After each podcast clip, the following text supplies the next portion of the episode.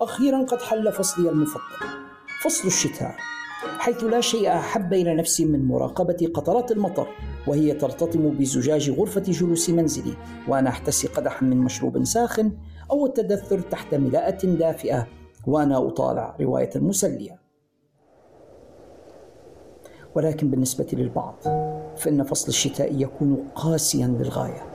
لا سيما النازحين والمشردين الذين لا مأوى لهم يقيهم قرص الصقيع. وما أكثرهم للأسف هذه الأيام. لذلك إن كان بمقدورك التبرع بما لديك من ملابس شتوية زائدة عن حاجتك أو ببطانيات أو بأفرشة أو بنقود لشراء أجهزة تدفئة وكنتم داخل ليبيا فاتصلوا بجمعية عائشة أم المؤمنين رقم 092 607 33 40 أو 091 431 45 20 السيد فرج عمر. أو بالسيد يونس علي جودر.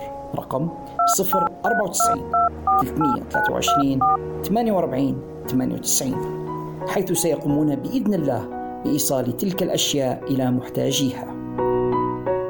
ربما قد لا تكون بحاجة إليها وتملأ عليك فقط خزانتك. إلا أنها قد تسهم في إنقاذ حياة طفل فقير. تبرع ولا تتردد ولنتشارك معا في نشر الدفء على الجميع. يقول رسول الله صلى الله عليه وسلم الله في عون العبد ما دام العبد في عون أخي كلنا لديه ذلك الصديق. وفي حالة أصدقائي الشخصيين فأنا هو الذي ما أن نخبره عن حماستنا لمشاهدة فيلم أو مسلسل ما حتى يبتسم باستهزاء ليخبرنا بأن الكتاب الذي استوحي منه الفيلم أو المسلسل أكثر تسلية وبه تفاصيل وأحداث أكثر ليتركنا نتساءل أين يمكننا الحصول على ذلك الكتاب؟ رعاتنا الرسميون مكتبة الرسالة العالمية لديهم الجواب. لدى مكتبة الرسالة العالمية سوف تجدون جميع تلك الروايات التي تقتبس عنها الأفلام. هاري بوتر The Witcher Jack Reacher شيرلوك هولمز Lord of the Rings Game of Thrones الذي تستمعون إلى لحنها هنا. جميعها بطبعات أصلية ومقابل أسعار مناسبة. وإذا كان كتابك المفضل غير موجود لديهم فلا تقلق. بإمكانهم جلبه لكم بأسرع وأقل تكلفة مما يتطلبه شراؤه عبر الإنترنت. مكتبة الرسالة لا تبيع الروايات فقط حيث لديهم الكتب الدراسية والقواميس والمراجع في كافة المجالات العلمية. وإذا لم يكن بمقدورك الذهاب بنفسك إلى المكتبة أيضا لا تقلق فلديهم خدمة التوصيل كذلك. فماذا تنتظرون؟ عالم من المعرفة ينتظركم بمكتبة الرسالة العالمية. زوروا صفحتهم في وصف هذه الحلقة واتصلوا بهم للحصول على ما تريدون من الكتب. فقط اخبروهم أنكم من مستمعي البودكاست وبأن البروف هو من أرسلكم.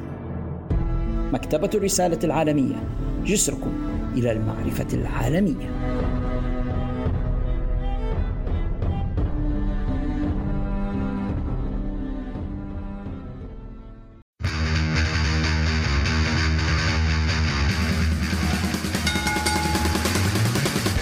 أقوى المواجهات وأكبر النزالات كلها تجري في مكان واحد في الحلبة. البرنامج الإذاعي الأول في ليبيا والوطن العربي لمصارعة المحترفين وفنون القتال المختلطة. في الحلبة. تغطيات تحليلات وأخبار من مختلف الاتحادات حول العالم. الحلبة مع عمر رقيح وعلى أشري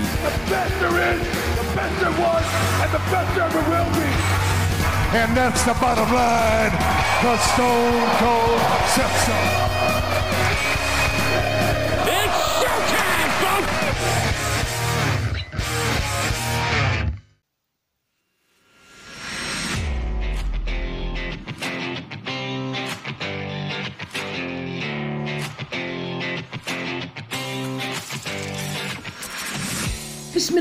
الرحمن الرحيم أعزائي المستمعين في كل مكان. السلام عليكم ورحمة الله وبركاته وأهلا وسهلا بكم في حلقة جديدة من البودكاست الأقوى في ليبيا والعالم العربي لمصارعة المحترفين. بودكاست في الحلبة In the ring where it matters. يأتيكم من استديوهات منزل المتواضع هنا في عنزارة بطرابلس الليبية معكم من هناك محدثكم The Prof علي الشريف. أرحب بكم أصدقائي المستمعين في هذه الحلقة الجديدة من البودكاست الحلقة 110 والتي تأتيكم عبر Anchor FM ومنصاته المتعددة. أعتقد بأنكم أصبحتم حافظينها الآن. Spotify Google Podcast Apple Podcast وبقية منصات الاستماع الأخرى.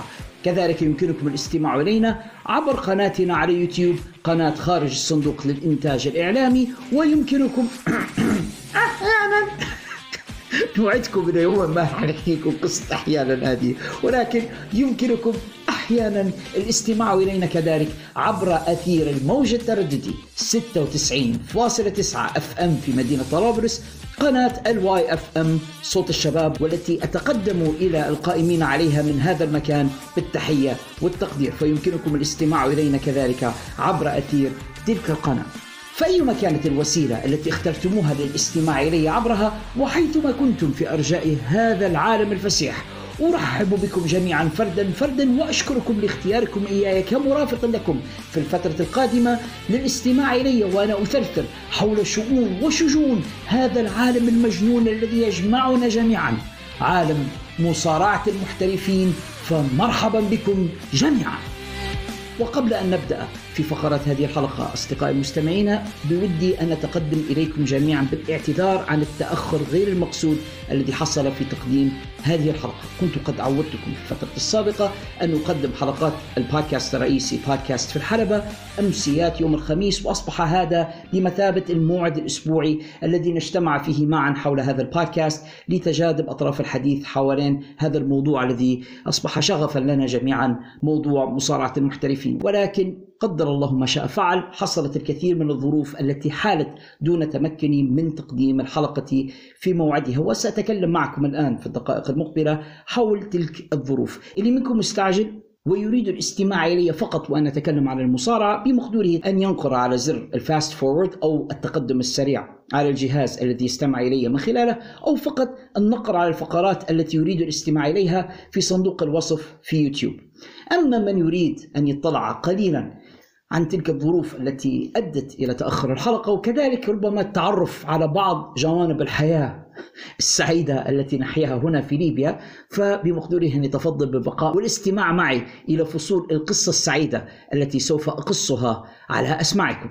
وبصراحة أنا أعتبر بأن هذا هو أحد الأدوار التي علي القيام بها من خلال هذا البودكاست.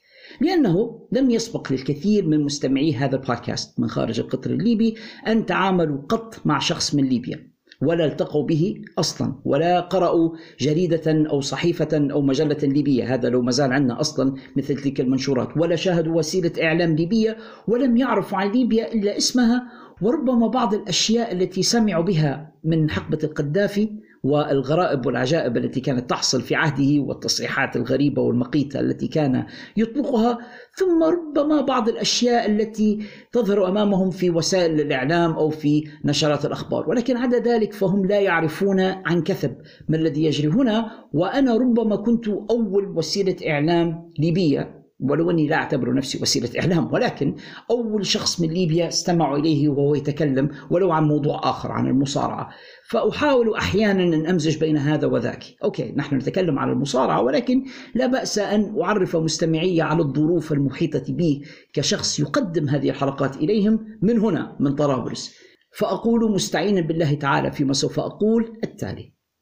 من المهم جدا بالنسبة لك كمواطن ليبي أن يكون لديك جواز سفر ساري الصلاحية يعني ما زالت فيه فترة صلاحية قابلة للسفر. ومن المهم جدا للإنسان الليبي أن يكون مستعدا للسفر في أي لحظة. لماذا؟ لأنه ولشديد الأسف المرافق الصحية في بلادنا لا تصلح حتى لاستخدام الحيوانات أجلكم الله. ونحن دوما نتمنى الصحة والعافية للجميع. ولكن كما يقول جاك ريتشر في إحدى رواياته وهي حكمة بصراحة أن أتبعها في حياتي تمنى الأفضل ولكن استعد دوما للأسوأ. ولو لا قدر الله تعرض أحدنا إلى مرض أو إلى أي وعكة صحية فسوف يكون علينا تلقائيا أن نسافر. بذلك المريض إما إلى الجارة الغربية تونس بالنسبة لنا نحن هنا في الجانب الغربي من ليبيا أو إلى الجارة الشرقية مصر بالنسبة للمقيمين في الجناح الشرقي. لأنه زي ما قلت لكم مرافقنا الصحية لا تصلح للاستعمال البشري على الإطلاق. وأنا عارف بأن الكثير من الأطباء ممن قد يستمعون إلى هذه الحلقة. سوف يتضايقون من كلامي ويقولون كيف تقول ذلك وأنا هنا لا أطعن في علم ولا خبرة ولا كفاءة الكثير من الأطباء ومن الطواقم الطبية الليبية. ولدينا حقيقة أطباء يشهد لهم والكثير منهم يعمل خارج البلاد ولكن لشديد الأسف المرافق الصحية نفسها يعني المصحات والمراكز الطبية والمستشفيات وغيرها سيئة إلى أقصى درجة وخاصة من الناحية الإدارية والتعامل معها قطعة من الجحيم. وعليه إذا ما أصيب إنسان هنا في ليبيا بأي مرض لا قدر الله ونسأل الله مرة أخرى السلامة والعافية والصحة للجميع يكون على أهله تلقائيا السفر به إلى الخارج. وبالنسبة للناس الذين يتساءلون لماذا قمتم بثورة في ليبيا؟ لماذا؟ لماذا؟ لهذا السبب. من ضمن الأسباب. إن القذافي لعنه الله وأخزاه لم يخلف لنا نظاما صحيا نستطيع الاعتماد عليه. من ضمن مآسيه الكثيرة. ومن الصعب جدا أن يصدق الإنسان بأن دولة تسبح على محيطات من النفط والغاز ثم لا يكون فيها مستشفى صالح للاستعمال البشري. نعود إلى القصة التي كنت أتكلم معكم حولها. أهمية جواز السفر وأن يكون في جواز سفرك تاريخ صلاحية سار بحيث بمقدورك السفر في أي لحظة خطر لي أن أنظر إلى تاريخ صلاحية جواز سفري ففوجئت به وقد انتهت الصلاحية وبالطبع زي ما قلت لكم لازم يكون جواز سفري سارا وعليه زي أي مواطن حر محترم في هذا البلد تقدمت إلى إدارة الجوازات بالمسوغات والمستندات المطلوبة من أجل تجديد صلاحية جواز السفر. واعتقدت بأن الأمر قد انتهى وبأن علي فقط انتظار موعد الاستدعاء للتصوير لكي تصور لجواز سفر جديد بحيث يكون بمقدوري أن أصبح حاملا لجواز السفر الليبي العظيم الذي لا يتيح لي فقط إلا دخول تونس بدون تأشيرة. وتركيا تتفضل علينا بالسماح لنا بالدخول بإجراءات أقل صعوبة والباقي فجميع دول العالم تتعنت كثيرا في قبول تأشيرات دخول بالنسبة للليبيين. ولكن ما علينا قدمت أوراقي ومستنداتي وجلست أنتظر الموعد فقط لأفاجأ بهاتف النقال وقد رن فأجبت على الاتصال وإذا به شخص يعوي أو ينبح في الهاتف صائحا بكلمات لم أستطع أن أتبين منها الكثير. يعني كان يصرخ علي ويتكلم معي كما لو أنني مديون له بمبلغ من المال مع أني لم أتسلف من أحد شيء. المهم فهمت الشخص يصرخ علي في الهاتف قائلا أنت علاء قلت له نعم أنا علاء آه، تفضل. علاء ولا علاء الدين؟ تفضل يا أستاذ من معي؟ قال لي بأنه من إدارة الجوازات. طبعا لديهم رقم هاتفي لأنه مكتوب في آه، مستندات التقدم للجواز الجديد وأخبرني بأن لدي غلط في الاسم لأنهم لا يعرفون إذا كان اسمي علاء أم علاء الدين. أخبرته بأن اسمي علاء الدين ولكن الناس اختصارا ينادونني علاء فقال لي بأن هناك مستندات مكتوب فيها علاء ومستندات أخرى مكتوب فيها علاء الدين وهم لا يعرفون بالضبط كيف يحلون هذه الإشكالية وبأن علي الذهاب إلى مصلحة الأحوال المدنية لتصحيح هذا الخطأ. الآن يا جماعة ما أعرفه بأن والدي كان قد أسماني على الدين وبأن شهادة ميلادي مكتوب فيها على الدين. ولكن إدارة الجوازات قررت بأن اسمي هو علاء فقط بدون الدين وبأن علي تصحيح الخطأ.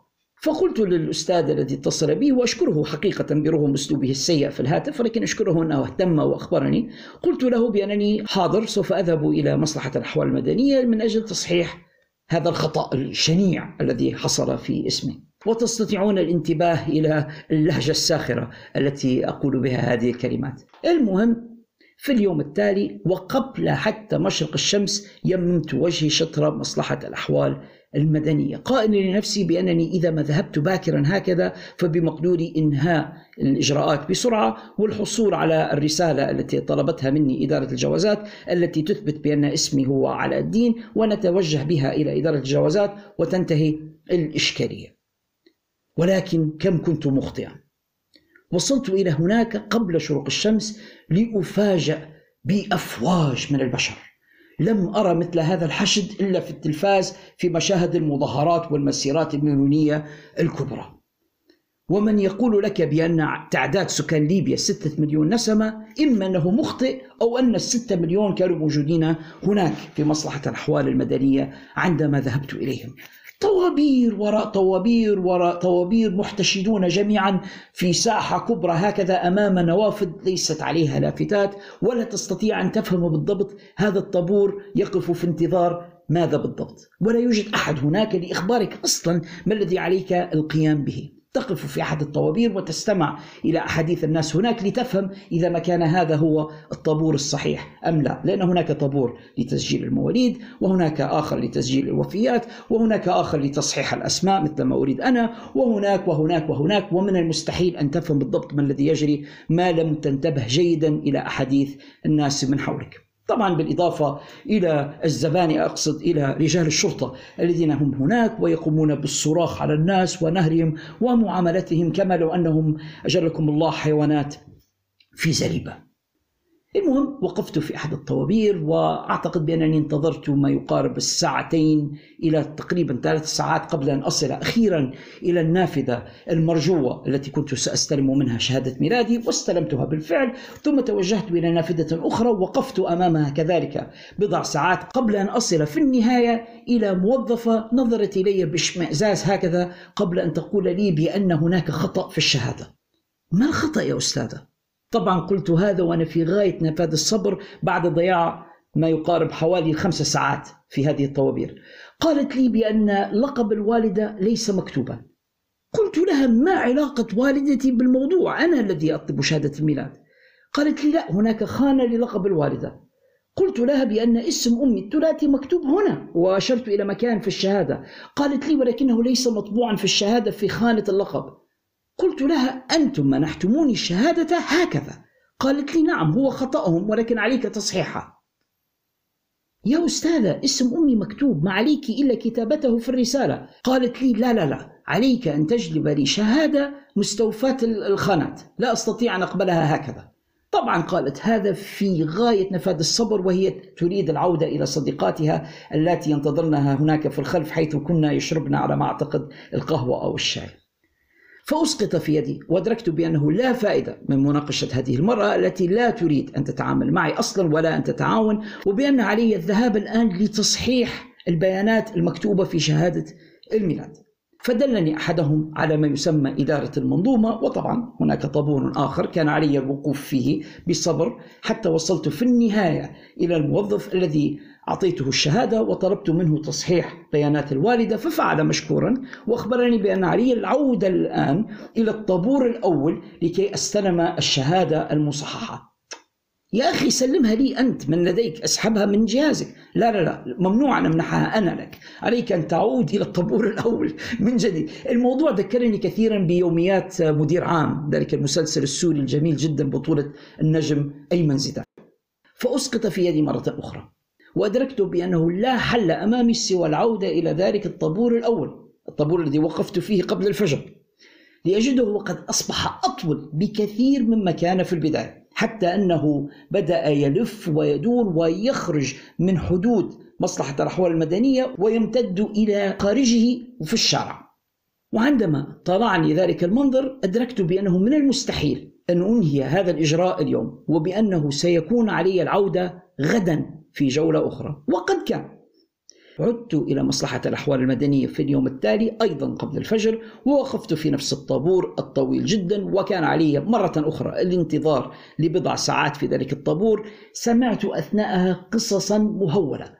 عن أحوال الناس الذين يقفون في مثل هذه الطوابير وأدركت بأنني والحمد لله بألف خير عندما أقارن نفسي بأحوال هؤلاء الناس. المهم وصلت في النهاية إلى النافذة واستلمت شهادة الميلاد المصححة ولكن الأمر لم ينتهي هنا. كان علي أن أتحصل على ختم ثم على دمغة ثم على رقم إشاري ثم على رسالة من مصلحة الأحوال المدنية مرافقة لهذه الشهادة. وفي النهاية نستطيع أن نقول بأنني قضيت يوما كاملا آخر هناك في مصلحة الأحوال المدنية قبل أن أخرج من هناك. وأخيرا وعندي شهادة الميلاد ورسالة من المصلحة موجهة إلى إحدى مراكز الشرطة. الآن علي الذهاب إلى مركز الشرطة وتسليم كل ذلك هناك على أمر الحصول على رسالة من مركز الشرطة لكي أعود بتلك الرسالة إلى الجوازات. وعندما وصلت إلى مركز الشرطة وأنا عامة ليست لدي خبرة في دخول مثل هذه الأماكن. وجدت أحد الأفراد هناك ناولته مستنداتي فأخذها مني بكثير من الضجر وقال لي أنا علي العودة في الأسبوع التالي وأنني لا أستطيع إنهاء هذا الإجراء الآن. لماذا لم يفسر لي فقط قال لي اذهب من هنا وعد في الأسبوع التالي وإن شاء الله تتحصل على الرسالة المطلوبة. فخرجت من هناك خالي الوفاض وأنا لم أنهي بعد هذه المعركة. فعندما نضيف إلى كل ما سبق بأن لدي بالفعل وظيفة نهارية علي تأديتها وبأنني قد خرجت من تلك الوظيفة يومين على التوالي من أجل قضاء هذه المصلحة المهمة وبأن علي الآن الجلوس للقيام بوظيفتي. عندما نضع كل ذلك معا تستطيعون تخيل كم الإرهاق والتعب الذي كان يشعر بهما صديقكم علاء أو هو علاء الدين. أنا حقيقة لم أعد أعرف حتى ما هو اسمي. المهم كنت أشعر بكم من, التعب ومن الإرهاق ومن الإحباط حتى وكل هذا الذي رأيته جعلني حقيقة أكره حياتي وأتمنى لو أنني لم أولد حتى. مش بس اني نبي نصحح شهادة ميلادي. ولأنني لم أكن أريد أن أسمح لتلك الحالة النفسية أن تنعكس على صوتي وأنا أقوم بتسجيل هذه الحلقة لكي لا أنقل إليكم تلك المشاعر السيئة جدا التي كانت تنتابني في ذلك الوقت. قررت أن أستريح قليلا ثم أن أعود إليكم وقد قمت بشحن البطارية كي أستطيع أن أسجل لكم حلقة تليق بأوقاتكم وبأسماعكم. هذه هي الحكاية وهذا هو السبب الذي جعلني أقوم بتأجيل الحلقة من الخميس إلى هذا التوقيت الذي أقوم فيه الآن بتسجيل الحلقة مساء الجمعة. وأتمنى أن أتمكن من إنجاز الحلقة قبل نهاية هذا اليوم ماذا وإلا فقد تصلكم الحلقة صبيحة السبت. ولكنني سأعمل جهدي لكي تصلكم هذه الليلة ليلة الجمعة بمشيئة الله. وهذه هي في كبسولة صورة من صور الحياة هنا في ليبيا. لا تكفي كلمة مؤسف لوصف الوضع أستطيع أن أقول بأنه مؤلم في كل معاني الكلمة أن يصل حالنا في هذه البلاد إلى هذا المستوى وأنا هنا لا ألوم فقط الحكومة، الحكومة ورثت هذا الوضع عن اللا نظام السابق الذي ترك لنا كل هذا الهراء، ولكن الذي يلام حقيقة هو هذا المجتمع نفسه.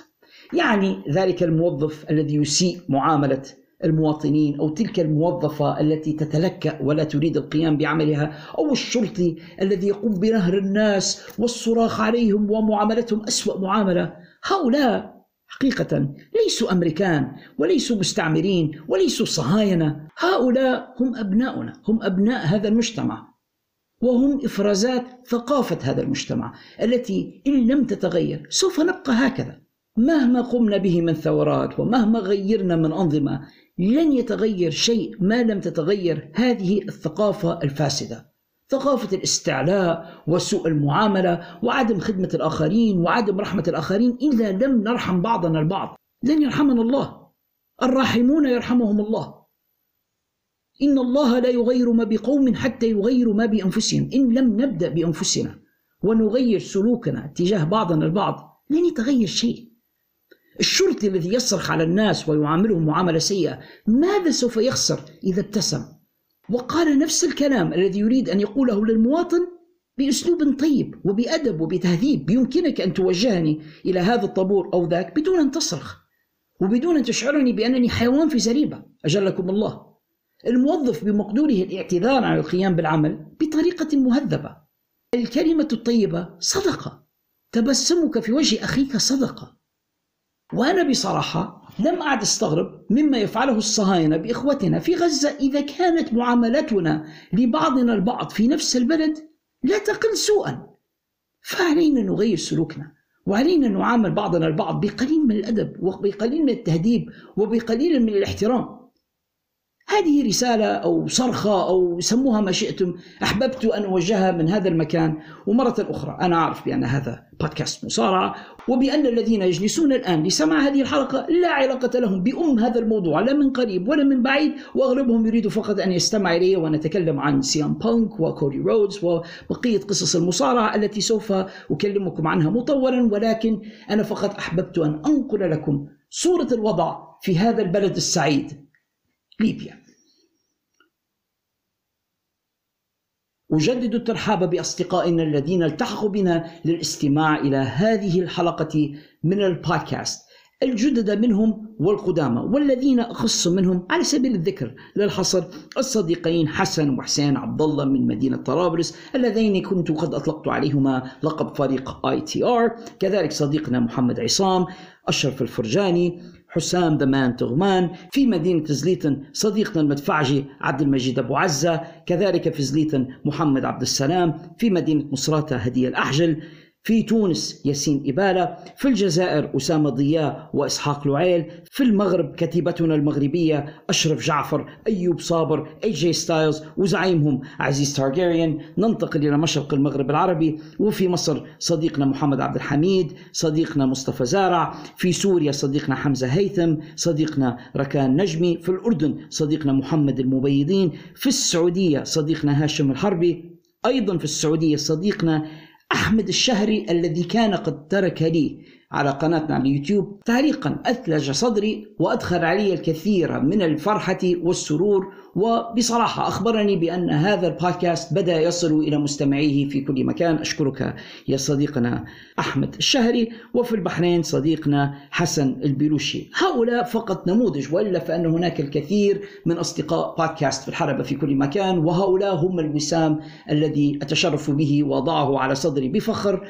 لأن هؤلاء هم الذين يجعلون هذا البودكاست بودكاست في الحلبة جديرا بالاستماع إليه. لو كنت فقط مجرد شخص يخبركم آخر أخبار المزارعة لهذا الأسبوع لما كان أحدا قد اهتم به. ولكن هذه الحميمية التي ما بيني وبينكم أنتم في كل مكان ترسلون إلي بالأسئلة وبالملاحظات وبالانتقادات هذا هو الذي يجعل هذا المكان أفضل من غيره لاستماع آخر أخبار ومستجدات. علمنا المجنون هذا عالم مصارعة المحترفين فأشكركم جميعا. لاختياركم إياي كمصدر للمعلومات وهذا هو الحافز الذي يدفعني إلى تقديم أفضل ما لدي عندما أجلس إلى الميكروفون لتسجيل حلقات هذا البودكاست. وهذه الحلقة منها لن تقل عن سالفاتها في كم المعلومات والأخبار التي سوف أتشاركها معكم.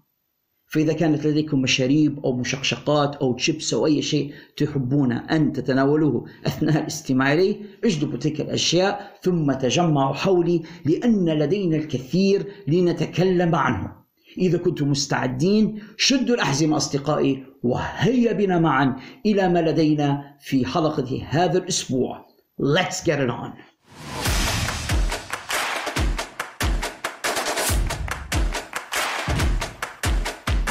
في هذه الحلقة من البودكاست. أصدقائي سوف نناقش فال أوت أو مآلات وتداعيات عرض The Royal Rumble الذي قامه WWE ليلة السبت الماضي. عرض الروي رامبل الذي كنت قد قدمت مع زميلي خالد الشريف. حلقة توقعات له ثم بعد ذلك حلقة تحليل وتغطية لأحداث ذلك العرض. وقد تمحص عن ذلك العرض الكبير الكثير من النتائج التي سوف تؤثر على مسار ال WWE ونحن نمضي قدما باتجاه عرض راسلمانيا الكبير. أولى المآلات التي سوف نتكلم عنها في هذه الحلقة ما حصل مع النجم سي أم بانك. سي أم بانك الذي كان البعض قد انتقد أداءه في نزال The Rumble النزال الملكي ووصفه البعض بأنه كان بطيئا أو كان باد عليه الإرهاق والتعب أثناء المباراة والبعض راح يسخر من سي ام بانك ويقول بأنه قد كبر في السن وبأنه لم يعد يستطيع أن يقدم داخل الحلبة وأنا شخصيا وليس لأنني ال CM Punk fan أو أحد محبي سي ام بانك ولكنني حقيقة لا أتفق مع هؤلاء لأسباب موضوعية تماما سوف نناقشها في الدقائق التالية. اولا كان سي ام بانك في مبدأ دخوله إلى النزال الملكي أو نزال The Rumble في غاية النشاط والسرعة والحماس وقام بالكثير من الحركات الجميلة في بداية دخوله إلى الحلبة ولفت انتباهي بتلك الحركات السريعة وذلك الأداء الخاطف. ذكرني كثيرا بأدائه عندما عاد إلى AEW في عرض Collision إلا أنه لشديد الأسف كان قد تعرض إلى إصابة عندما نفذ فيه درو ماكنتاير حركة The Future Shock. وهي إحدى الحركات التي نستطيع أن نقول بأنها مشتقة من The Pedigree. حيث نفذ درو ماكنتاير الحركة بقوة نستطيع أن نقول بأنها كانت أكثر من اللازم. أعتقد بأنه بالغ في الأداء في آه، تلك الحركة.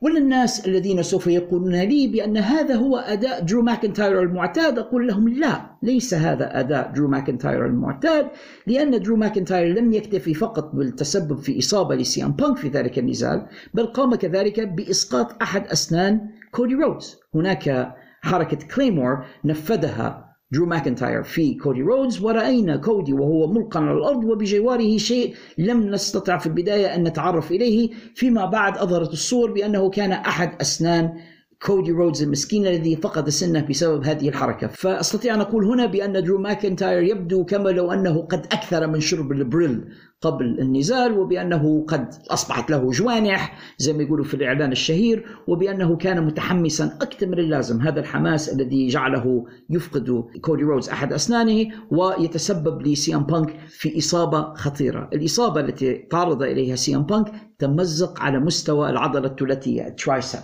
ويمكنكم تخيل الألم الشديد الذي شعر به بانك عندما تعرض إلى تلك الإصابة. لأن درو نفذ فيه تلك الحركة بدون أن يحميه. عندما تشاهدون إعادة اللقطة والطريقة التي نفذ بها درو ماكنتاير الحركة في سي أم بانك لم يحميه بالشكل اللازم. فأخذ بانك ال bump أو السقط على الأرض بطريقة غريبة بعض الشيء وتحركت ذراعه بطريقة غير طبيعية.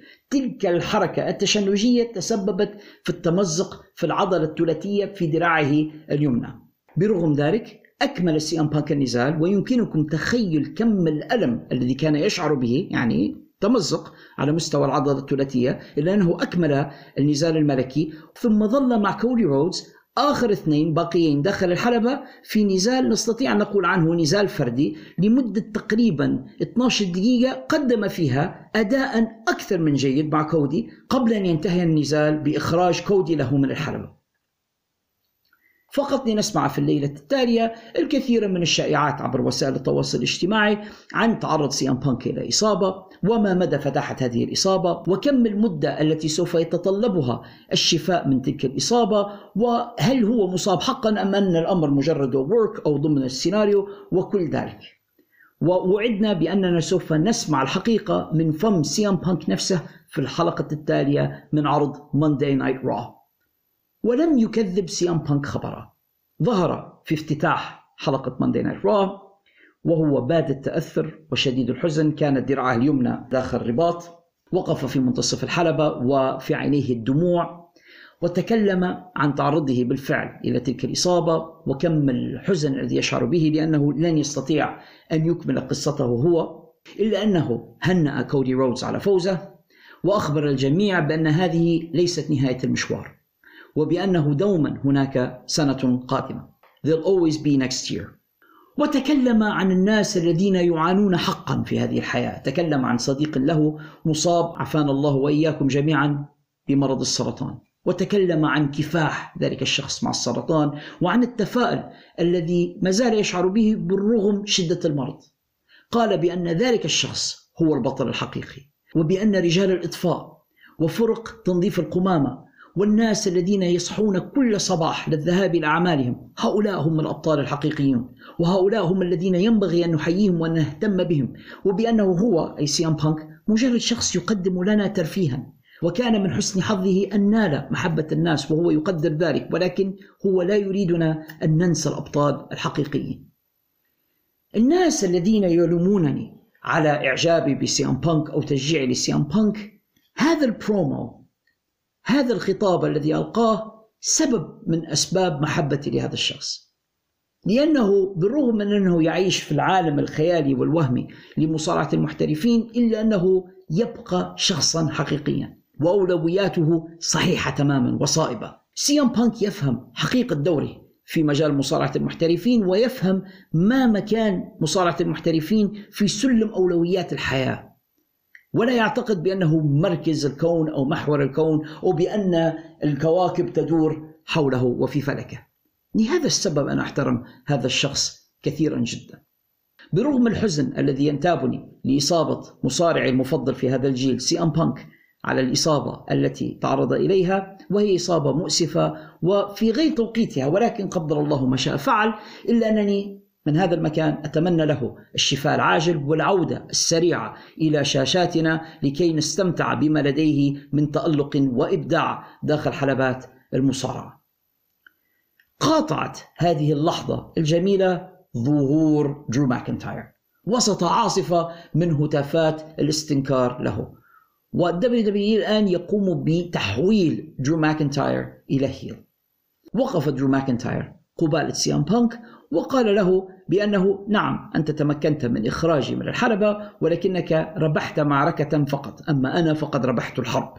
أنا تسببت لك بإصابة سوف تخرجك من WrestleMania المقبلة وأنا من سوف يذهب في مكانك إلى نزال العرض الرئيسي كما فعلت من قبل. نظر إليه سي أم بانك وقال له بأنه الآن سوف يذهب إلى البيت وسوف يتعافى وسوف يتشافى من الإصابة التي تعرض إليها وعندما يعود سوف يجدد العزم على الوصول إلى مباراة الحدث الرئيسي من WrestleMania ولكن قبل ذلك سوف يكون أول أهدافه درو ماكنتاير. نحن الآن نبني لعداوة قادمة ما بين سي أم بانك ودرو ماكنتاير عداوة ثأرية سوف تقدم لنا العديد من النزالات القوية. انتهى المشهد باعتداء درو ماكنتاير على سي ام بانك. هذا المشهد سبب بعض الربكة لمتابعي المصارعة على وسائل التواصل الاجتماعي. فالبعض كان يقول بأنه من المستحيل أن يسمح ال WWE لدرو ماكنتاير بالاعتداء على سي ام بانك إذا كان مصابا حقا. وعليه فهؤلاء يعتقدون بأن هذا الموضوع كله مجرد سيناريو. لا أعزائي للأسف الشديد أستطيع أن أؤكد لكم بأن سي ام بانك مصاب بالفعل. أما اعتداء درو ماكنتاير عليه فما علي إلا أن أذكركم بالإصابة الحقيقية التي تعرض إليها كودي رودز منذ فترة وبالرغم من ذلك دخل في نزالات كبيرة جدا مع سيث رولينز. ليس ذلك فحسب بل أن سيث رولينز راح يستهدف إصابات كودي رودز في تلك النزالات. ما دامت العضلة قد تمزقت بالفعل وما دام سي أم بانك سوف يجري الجراحة في كل الحالات ففي هذه الحالة سوف يسمحون لدرو بلمس مكان الإصابة. هو لن يزيد منها أكثر لأنه في النهاية كما يقال لا يضير الشاة سلخها بعد ذبحها. وفي كل الحالات سوف الآن يجري هذه الجراحة وسوف يبقى خارج الحلبات في كل الحالات. فلهذا السبب أستطيع أن أقول لكم بأن الموضوع ليس a work ليس تمثيلا ليس سيناريو سي ام بانك مصاب حقا. ويبقى الآن ان نرى مدى فداحة الإصابة وكم المدة التي سوف يحتاجها سي أم بانك للعودة إلى الحلبات. في الحالات العادية فإن الإصابة في عضلة ال triceps تستلزم من أربعة إلى ستة أشهر للاستشفاء بعد الجراحة. يعني لو أن سي أم بانك أجرى الجراحة في نفس اليوم الذي قدم فيه ذلك البرومو مع درو ماكنتاير فإنه سوف يستلزم على الأقل أربعة أشهر بعد ذلك. يعني من المستحيل أن يعود قبل موعد WrestleMania. ولكن إذا لم تكن الإصابة بحاجة إلى جراحة في تلك الحالة ربما بالعلاج الطبيعي وببعض الراحة ربما يستطيع سي أم بانك أن يعود قبل موعد WrestleMania. وفي تلك الحالة لديه عداوة جاهزة زي ما قلنا مع درو ماكنتاير. وهذا في جميع الحالات سوف يخرج سي أم بانك من صورة الحدث الرئيسي من WrestleMania لأن مخططات إي قد تغيرت. مرة أخرى. نعم أصدقائي. إي في معرض بحثهم عن حل لأزمة رومان رينز يحاولون الآن إبعاد كودي رودز عن النزال مع رومان رينز وسأقول لكم الآن لماذا. WWE الآن يريدون الاستمرار في فترة حمل رومان رينز لبطولة ال Universal لمدة يحطمون بها فترة حمل. هولك هوجن الذي حمل لقب بطولة الدبليو دبليو إي دبليو دبليو إف في ذلك الوقت لمدة 1474 يوما. رومان الآن لحد تاريخ تسجيل هذه الحلقة قد حمل اللقب لمدة 1251 يوما. هل تتوقعون بأنهم سوف يكتفون بذلك ويتركون هوجن ينعم بثالث أطول فترة حمل لبطولة The WWF أو WWE مستحيل.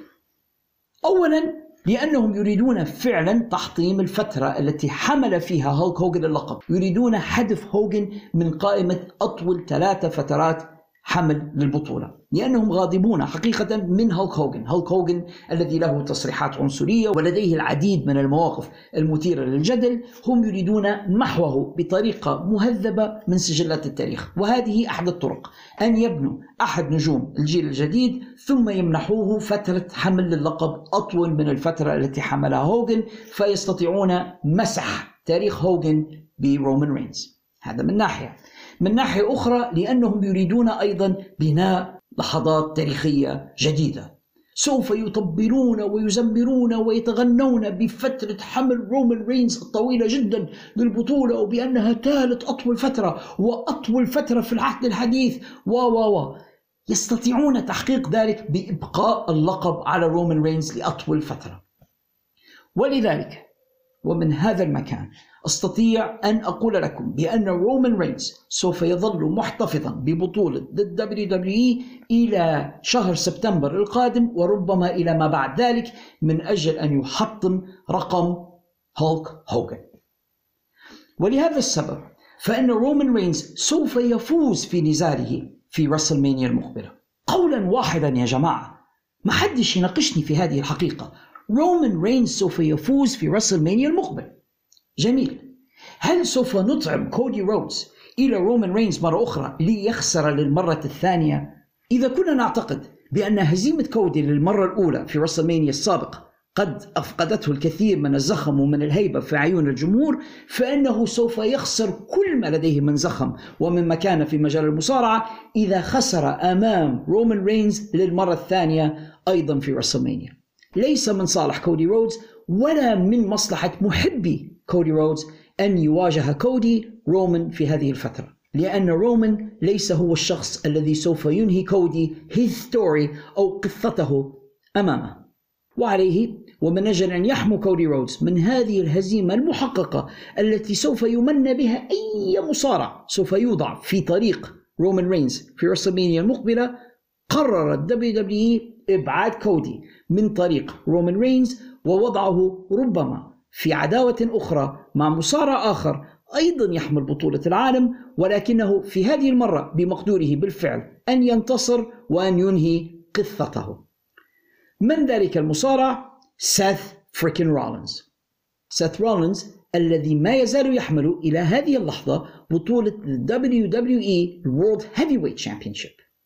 والذي يصفه هو والكثيرون معه بأنه بطولة ال workhorse أو المصارع الذي يدافع عن لقبه في كل عرض في كل حلقة من Raw في كل pay-per-view تجد ذلك المصارع الصنديد الشجاع الذي يدافع عن اللقب أمام جميع المتحدين. سيث رولينز قال لكودي رودز في الحلقة السابقة من عرض Monday Night Raw في اللقاء الذي جمعهما بأن هذا هو اللقب الذي كان والدك داستي رودز سوف يتحدى عليه لو كان بيننا الآن وعلى قيد الحياة. فلماذا تطارد ذلك اللقب الخامل الميت الذي لدى ذلك المصارع الذي لا نراه أصلا على الشاشات؟ وعلى فكرة أنا كنت قد قلت مثل هذا الكلام في حلقات سابقة من البودكاست. قلت بأن بطولة اليونيفرسال قد فقدت الكثير من مكانتها مع رومان والفترة الطويلة التي حمل فيها رومان اللقب وبأن رومان قد تحول إلى مهرج وحول اللقب الذي يحمله إلى نكتة. فسيث الآن يطالب كودي بتغيير مساره وبأن يتحداه هو على اللقب الذي يحمله وأعتقد شخصيا بأن في هذا الكثير من الفائدة لجميع المشاركين في هذه القصة.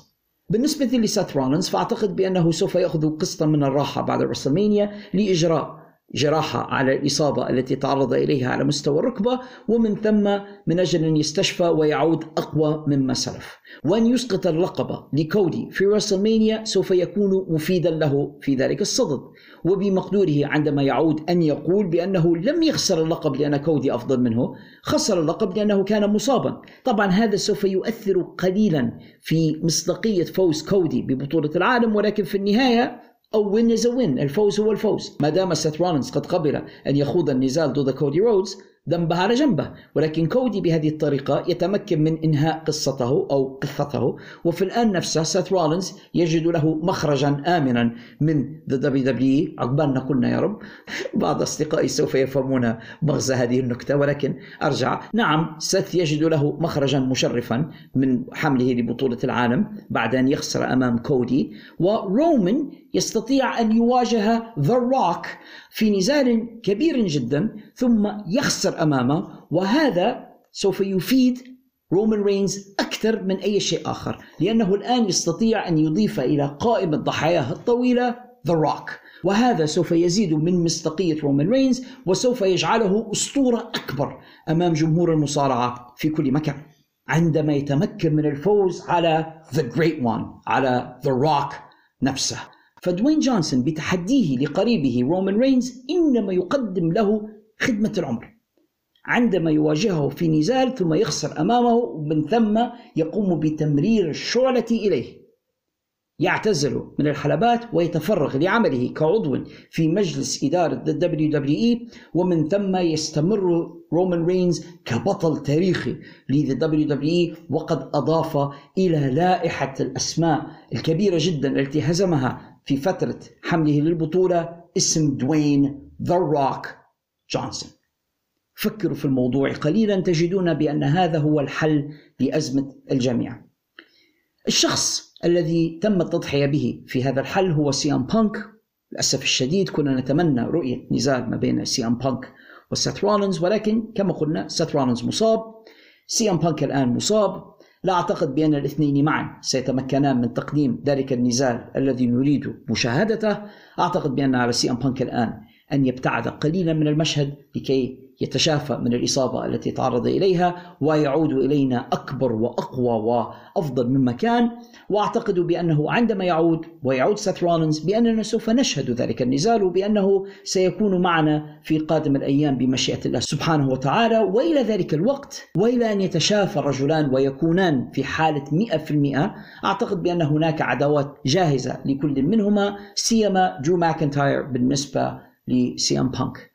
فبالنسبة لل WWE وكما قلنا في حلقات سابقة من هذا البودكاست هناك كثير من التباديل والتوافيق والحلول التي بمقدورهم اللجوء إليها ولا أعتقد بأنهم سوف يعجزون عن تقديم عرض راسلمانيا جميل جدا ومميز وللتاريخ النسخة الأربعون من هذا الحدث الأهم في تاريخ مصارعة المحترفين رسلمانيا الذي يعده جميع المصارعين في العالم أهم حدث بمقدورهم المشاركة فيه.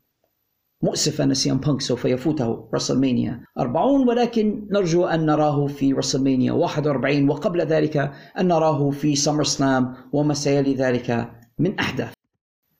سوف نأخذ فاصلا قصيرا الآن أعزائي المستمعين وعندما نعود منه سنواصل تقديم فقرات هذه الحلقة من بودكاست في الحلبة. فلا تذهبوا بعيدا فاصل ونواصل. What many people don't realize is that it's at that moment when the bombs stop falling, when the dust has actually settled, that the vast majority of medical and mental health needs among children really begin to emerge. And that is the moment that we need to be ready for, especially when it comes to Gaza. We're not able to get in there right now. We don't know what we're going to see. We don't know what we're going to find. We don't really know what to expect.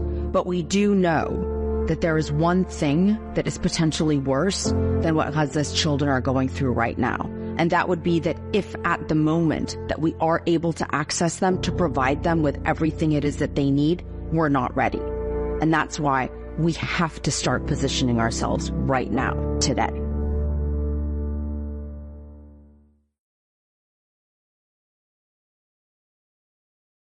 ورجعنا لكم أعزائنا المستمعين وفقرات هذه الحلقة من بودكاست في الحلبة In the Ring Where It Matters والتي استمعتم إلى صوتها في الإعلان الذي قمت ببثه على أسماعكم آنفة وكما عودتكم في الحلقات السابقة ومنذ بدء العدوان على قطاع غزة هي أروى دايما رئيسة منظمة إنارة للمعونة والغوث الإنسانية.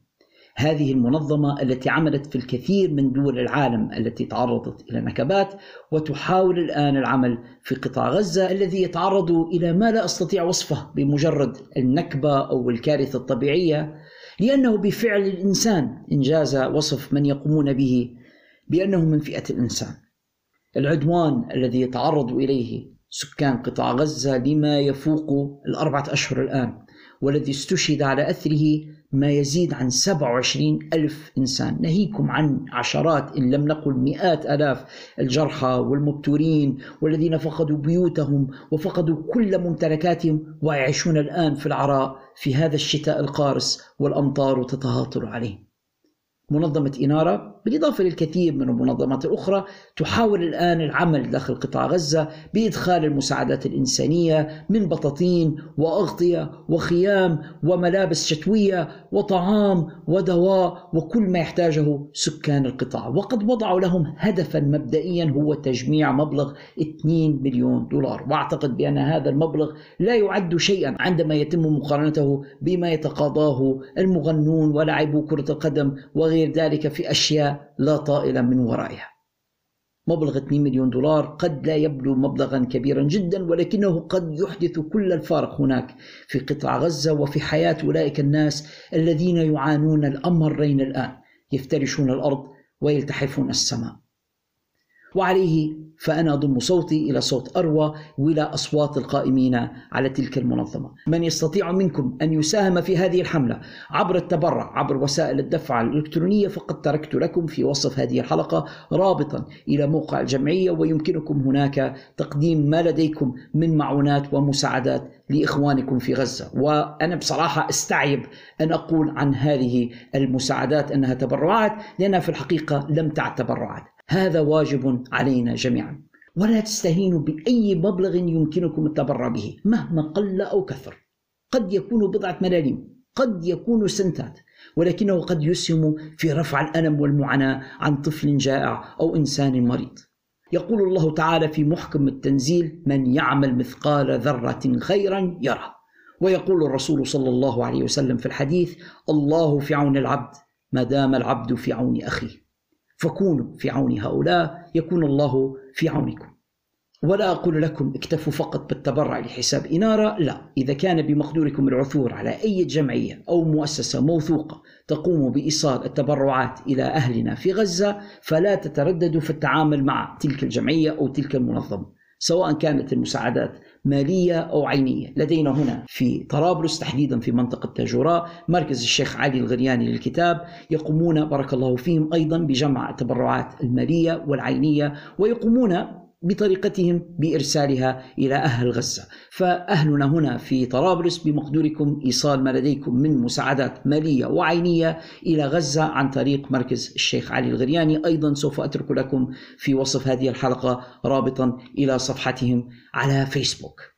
وختاما لكلامي عن قطاع غزة دورنا في مساعدتهم لا يتوقف فقط لدى التبرعات بل أيضا بالدعاء فارفعوا أيديكم وادعوا من أجل أهلنا في غزة أن يرفع الله عنهم هذه المعاناة وأن يثبتهم وأن ينصرهم على عدوهم. كذلك يمكنكم مساعدة أهل غزة بمقاطعة السلع والمنتجات التي يذهب ريعها لدعم العدوان يعني هناك شركات مشهورة جدا تقدم الدعم المالي لجيش العدو الصهيوني بشكل علني بيبسي كولا ما بيبسي كولا ما كوكا كولا ما ماكدونالدز زي ما قال هذاك الراجل ستار بقص غيرها من هذه البراندات اللي هي حقيقة حتى مضرة بالصحة. لو تكلمنا بصراحة واحدة من أكبر المسببات لداء السكري وللبدانة ولزيادة الوزن ولهشاشة العظام ولهشاشة الأسنان وكل تلك الأمراض. واحدة من أكبر المسببات لها الوجبات السريعة وهذه الأشياء التي لم تكن في أجدادنا من قبل. فلنقاطع هذه الأشياء من جهة لأن الشركات التي تقوم بإنتاجها إنما تقدم ريع تلك المنتجات إلى جيش العدو الصهيوني لمساعدته، يعني عندما تشتري علبة بيبسي كولا أو كوكاكولا فأنت تشتري رصاصة يقتل بها الجندي الصهيوني أخاك في فلسطين. ومن ناحية أخرى لأنها مضرة بصحتكم. فهذه فقرة أقدمها في كل أسبوع في كل حلقة من حلقات هذا البودكاست من أجل أن أرفع الوعي بمعاناة إخوتنا هناك في قطاع غزة. إذا كان البعض منكم قد مل من سماعي وأنا أقدم هذه الفقرة فتخيلوا ما الذي يشعر به أهل قطاع غزة وهم لا يستمعون فقط إلى صوتي وأنا أتكلم عن معاناتهم بل هم يعانون تلك المعاناة ويعيشونها في كل لحظة.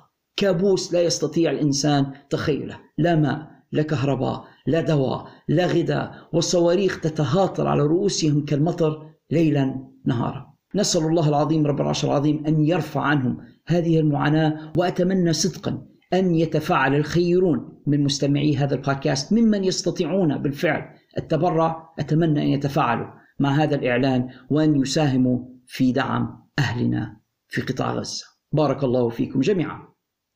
نعود إلى فقرات هذه الحلقة من البودكاست وبمناسبة الحديث عن الصهاينة والمجرمين فينس ماكمان.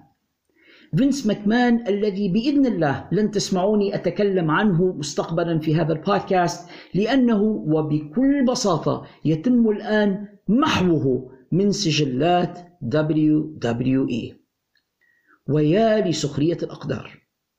فينس ماكمان الذي كان عقابه لأي شخص يغضب عليه هو أن يقوم هو بمحوه من سجلات WWE الآن يتم محوه هو. من حفر حفرة وقع فيها. الشركة الجديدة المالكة ل WWE TKO الآن لا تريد أي علاقة كانت بفينس ماكمان أو بأحد من أسرته.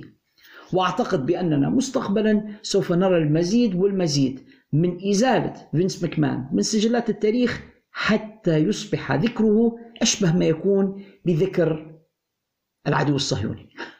يعني بالاخير الناس سوف يبدأون في قول حشاكم عند ذكر فينس ماكمان.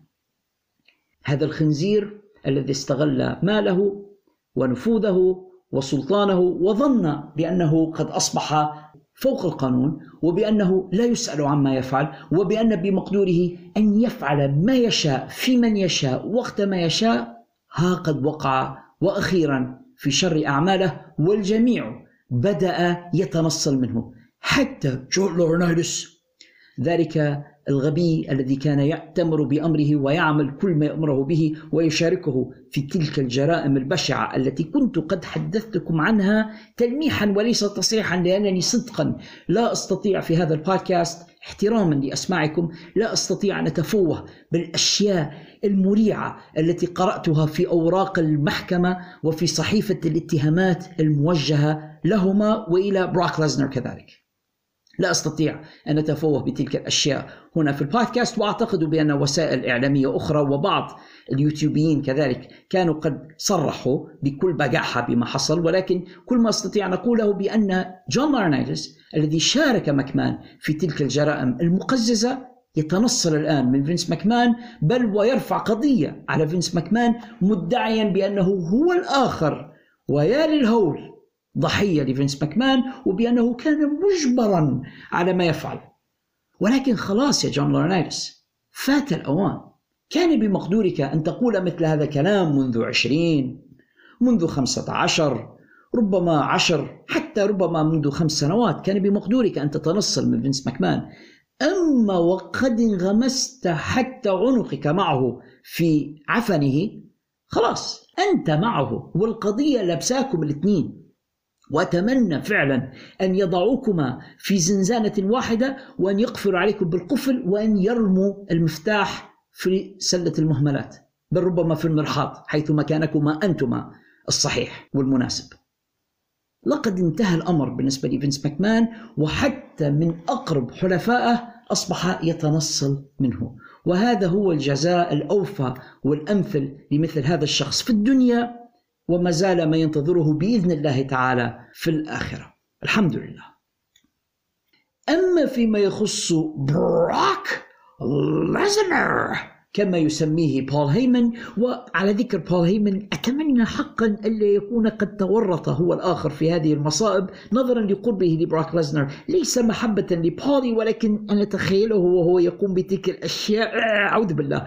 المهم أعود وأقول بأن براك ليزنر هو الآخر أعتقد بأنه سوف يتم محوه من سجلات WWE هو الآخر. براك ليزنر الذي تحول في فترة من الفترات إلى إمبراطور غير متوج في ال WWE يأتي متى يشاء يغادر متى يشاء يصارع نزالا أو نزالين فقط في السنة ولا يتكلم أحد يأخذ بطولة العالم ويعود إلى غابات مينيسوتا ثم لا يراه أحد من جديد ويبقى ال WWE بدون لقب وبدون بطولة. ولا يتكلم أحد.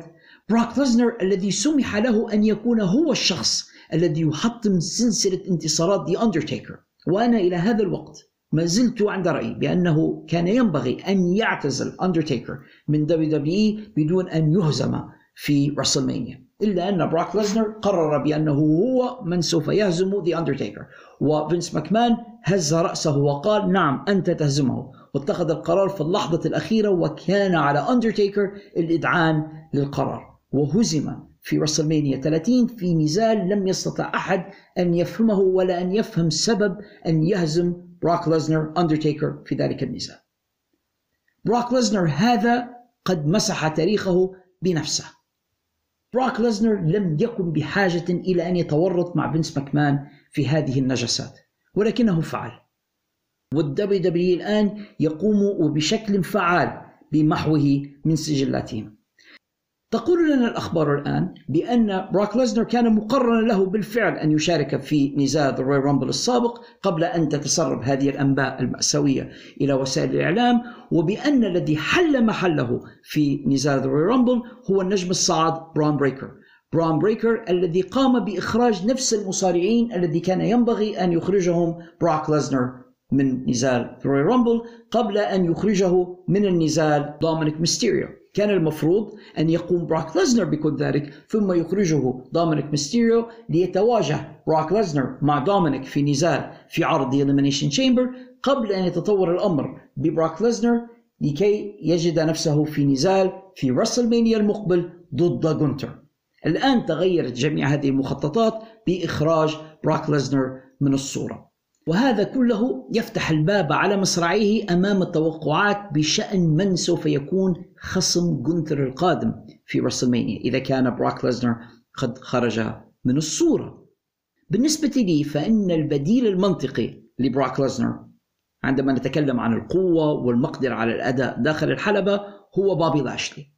وأعتقد بأن نزالا بين بابي لاشلي وجونتر في WrestleMania قد يكون نزالا جيدا يمكننا كذلك أن نضع في مكان براك ليزنر في مواجهة جونتر النجم شيمس. شيمس الذي لم يسبق له قط الفوز ببطولة The Intercontinental Championship وظلت هذه هي البطولة الوحيدة التي لم يتحصل عليها. نزال واحد ضد واحد ما بين شيمس وجونتر قد يكون نزالا مناسبا لكل من الرجلين وربما يكون شيمس هو الذي يتمكن من الفوز ببطولة The Intercontinental Championship قبل أن ينتقل جونتر إلى التحدي على بطولات أكبر إما البطولة التي سوف يحملها غالبا كودي بعد انتصاره على سيث رولينز. يعني نرى جونتر ضد كودي على بطولة The WWE World Heavyweight Championship أو أن نضع جونتر في عداوة مع رومان رينز تمتد إلى شهر سبتمبر المقبل. لأنه في شهر سبتمبر سوف يذهب ال WWE إلى ألمانيا. وهناك سوف يكون جونتر النمساوي. لاحظوا أن النمسا وألمانيا يعتبران إلى حد ما بلد واحد شعب واحد في بلدين زي ما يقولوا. فأن يكون جونتر هناك في ألمانيا على أرضه ووسط جمهوره في مواجهة رومان رينز ثم يفوز على رومان رينز هناك وينتزع بطولة العالم. فيكون جونتر هو الذي يكسر سلسلة انتصارات رومان رينز وينتزع منه بطولة العالم. وهذا يبدو لي منطقيا تماما. لا نريد استعجال الأشياء ولكن أعتقد بأن هذا ما سوف يحصل منذ الآن وإلى ذلك الوقت. أما فيما يخص برون بريكر فأعتقد شخصيا بأنه قدم أداء رائعا في نزال Royal Rumble وأعتقد بأنه قد أبان عن الكثير من الموهبة وبأنه سوف يكون أحد نجوم المستقبل. بل أعتقد بأنه جاهز منذ الآن للصعود إلى العروض الرئيسية إما Raw وإما SmackDown. فربما يضعونه الآن في عداوة مع The Judgment Day وتحديدا مع دومينيك ميستيريو وبعد ذلك الله أعلم ما الذي سوف يحصل مع برون بريكر ابن الأسطورة ريك ستاينر وابن شقيق سكوت ستاينر سوف نرى. تتكلم بعض وسائل الإعلام الخاصة بالمصارعة في الفترة الأخيرة عن تغيرات قادمة على صعيد التعليق داخل عروض WWE وكان أولى هذه التغيرات طرد المعلق الإسكتلندي كيفن باتريك. كيفن باتريك الذي استطيع وصفه a nice guy وبأنه بالفعل شخص طيب وأعتقد بأن ذنبه الوحيد أنه يقدم عروض مصارعة المحترفين بطريقة التعليق على مباريات الكريكت أو كرة القدم أو غير ذلك، لأنه هو في الأساس معلق رياضي. ومش خاش كثيرا في موضوع ال entertainment وبناء القصص وما إلى ذلك. حاول كيفن باتريك أن يعلق على المصارعة كما يعلق على الأحداث الرياضية العادية. وهذا ما لم ينسجم معه الجمهور الأمريكي الذي يريد معلقين الذين يصرخون ويحمسون الناس وإلى آخره. ولهذا السبب لم ينسجم كيفن باتريك برغم أنه مرة أخرى معلق جيد مع WWE وأنا أتمنى له حظا سعيدا في مكان آخر. إلا أن البديل الذي يريده ال WWE أن يحل محل كيفن باتريك ليس أفضل منه بحال بل هو من أسوأ المعلقين من وجهة نظري. فهم يريدون الآن استرجاع بات ماكافي. يا جماعة بات ماكافي لا صوت لا معلومات ولا يفهم في مجال المصارعة أصلا. أتذكر عندما علق على نزال The Royal Rumble وجاءت جوردن جريس للمشاركة في العرض لم يكن يعرف من هي.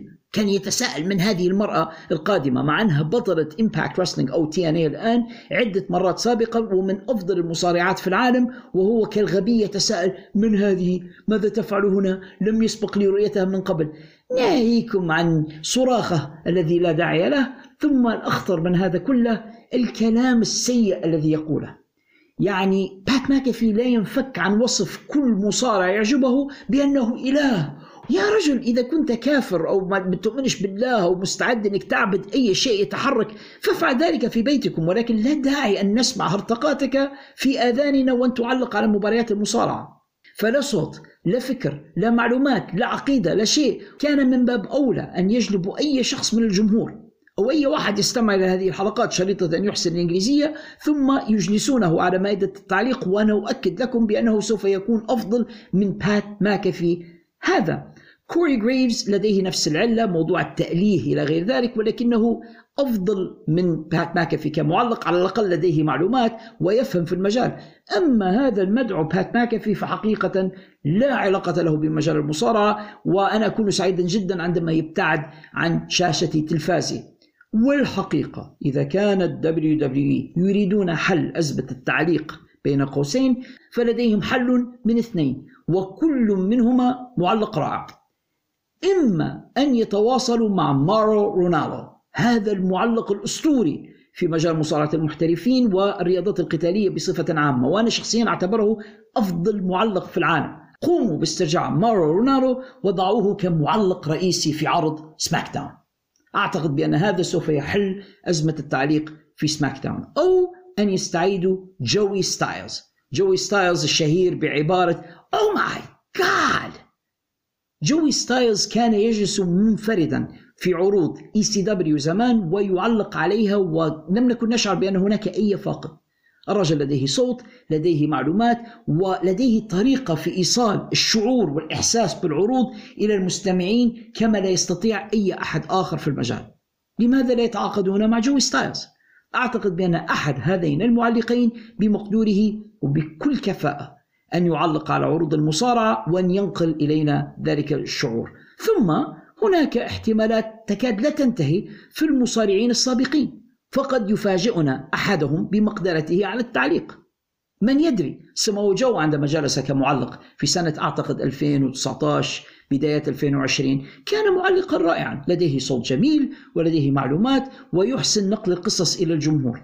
هذا مثال من أمثلة. سي ام بانك الآن وهو مصاب قد يفيدنا كمعلق وسي ام بانك كما يقول بنفسه بأن لا أحد يستطيع لمسه. داخل الحلبة ولا على المايك ولا هناك على مائدة التعليق. سي ام بانك معلق رائع جدا على عروض CFFC. ربما نستطيع الاستفادة من سي ام بانك كمعلق على العروض حتى يرجع بل ربما تكون هذه طريقة جميلة لإعادة سي ام بانك إلى الحلبات ثانية عندما يجلس على مائدة التعليق كمعلق ومن ثم نطور عودة سي ام بانك إلى الحلبات مجددا. هناك حلول ولكن اللجوء إلى بات ماكافي هذا المهرطق الجاهل لا أعتقد بأن هذا هو الحل. ولا تكتمل فقرة أخبار المصارعة في أي حلقة من حلقات هذا البودكاست بدون أن نعرج ولو قليلا على اتحاد AEW و ماذا؟ ما ذلك الصوت؟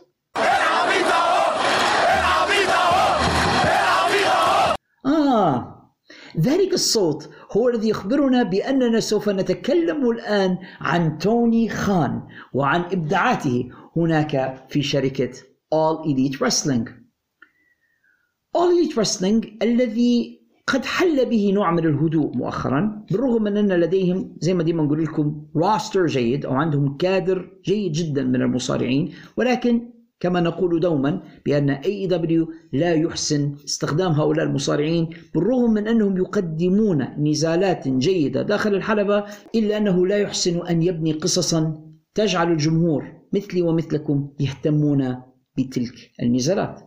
إلا أن توني كان ولكي يعوض عن ذلك يعلن ما بين الفترة والأخرى بأنه سوف يقدم إعلانا كبيرا في الحلقة المقبلة من عرض داينامايت وهذا ما فعله في حلقة الأسبوع الماضي من العرض عندما أعلنوا عن أن توني خان سوف يقدم إعلانا كبيرا في الأسبوع المقبل.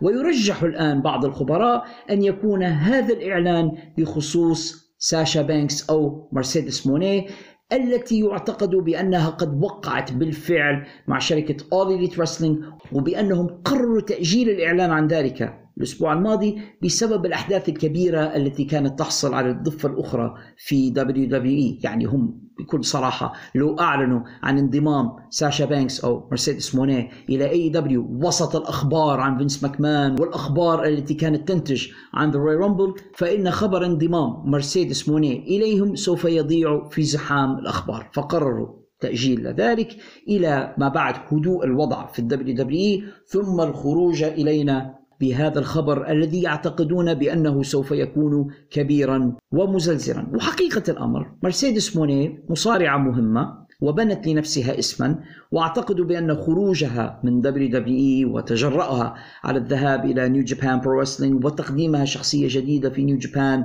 تغيير اسمها ولحد ما شكلها ومحاولة أن تبني حول نفسها هالة النجوميه تهنأ على كل ذلك.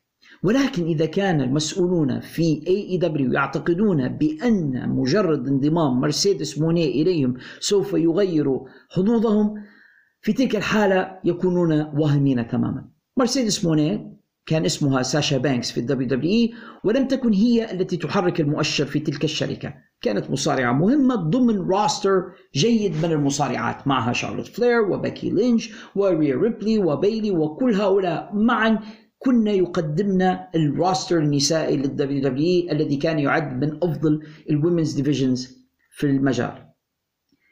ذهاب مرسيدس إلى AEW قد يساعد في تطوير القسم النسائي سيما وأن لديهم الآن بعض المصارعات الجيدات مثلا ديانا بوراتسو التي أعتبرها شخصيا واحدة من أفضل المصارعات إن لم تكن الأفضل في العالم اليوم وتذكرني كثيرا بطريقة أدائها بنسخة نسائية من بريت هارت أو من ريكي ستيمبوت ديانا مصارعة ممتازة. لديهم كذلك ثاندر روسا سيرينا ديب ولا ننسى البطلة Timeless توني ستورم فبالتركيز على تلك المجموعة من النساء وضم ساشا بانكس أو مرسيدس مونيه إليهم ربما يقدمون قسما نسائيا أفضل من الهراء الذي كانوا يقدمونه في السابق مع بريت بيكر والحاشية المحيطة بها. ولكن كل ذلك مشروط بأن يوفر لهن. توني خان الوقت الكافي.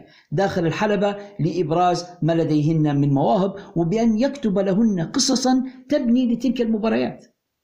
لو تلاحظوا معظم عروض اي دبليو لا تقدم إلا نزالا أو نزالين في أحسن الحالات للنساء. مع راستر أو مع كادر مليء بالمصارعات. وهذا ما يؤدي إلى تهميش الكثير منهن وهذه المشكلة مش بس في القسم النسائي الرجال كذلك يعانون من نفس الشيء. roster مزدحم ووقت قليل جدا لإبراز جميع تلك المواهب.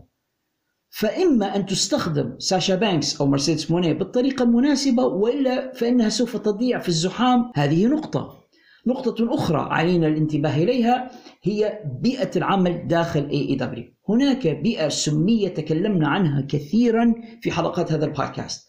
وسيما في القسم النسائي. لا ننسى بريت بيكر وصويحباتها وهن اللواتي يسيطرن على القسم النسائي في AEW وتوني خان لا يجرأ على أن يقول لهن شيئا. وبريت بيكر معروف عنها خلف الكواليس بأنها عبارة عن bully وعن متنمرة. ولا أعتقد بأنها سوف تكون مسرورة بأن تأتي نجمة كبيرة مثل مرسيدس موني وتصبح هي الآن نجمة العرض.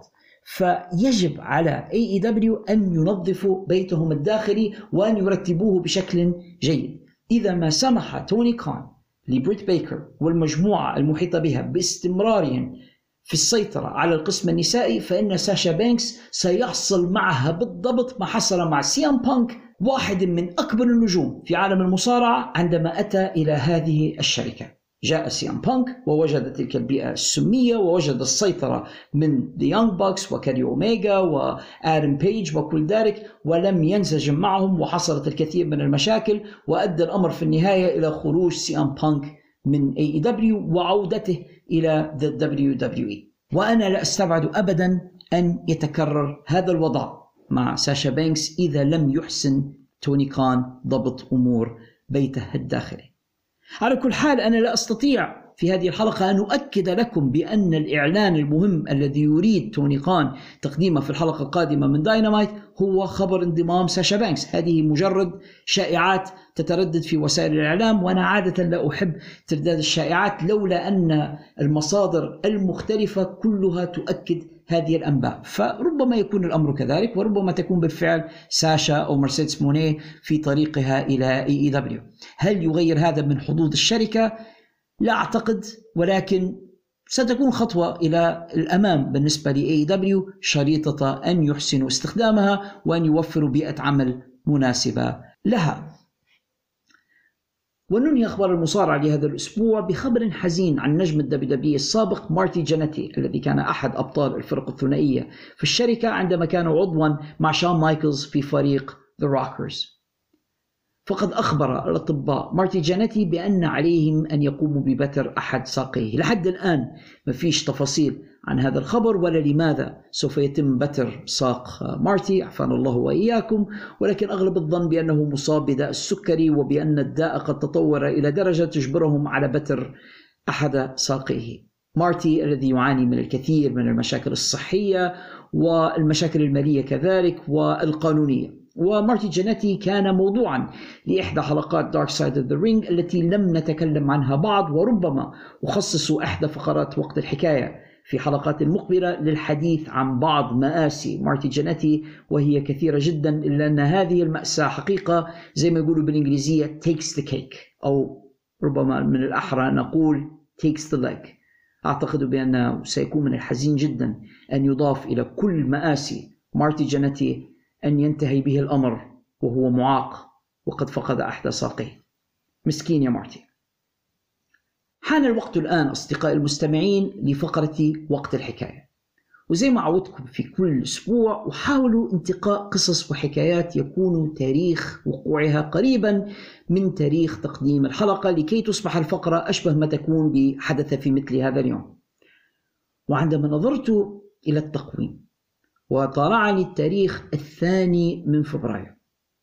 تذكرت تاريخا حزينا بالنسبة لي ولمحبي مصارعة المحترفين عموما. ففي هذا اليوم منذ سنة تماما كنا قد فقدنا أحد أصدقاء هذا البودكاست وأحد الذين تركوا في أذهاننا بعضا من أجمل الذكريات في تاريخ مصارعة المحترفين. أتكلم هنا عن صديقي لاني بافو أو الذي عرفه جمهور المصارعة في كل مكان باسم The Genius لاني بافو دعونا نتكلم قليلا عن لاني بافو في فقرة وقت الحكاية لهذا الأسبوع Can I tell you guys a story? Can I tell you a story?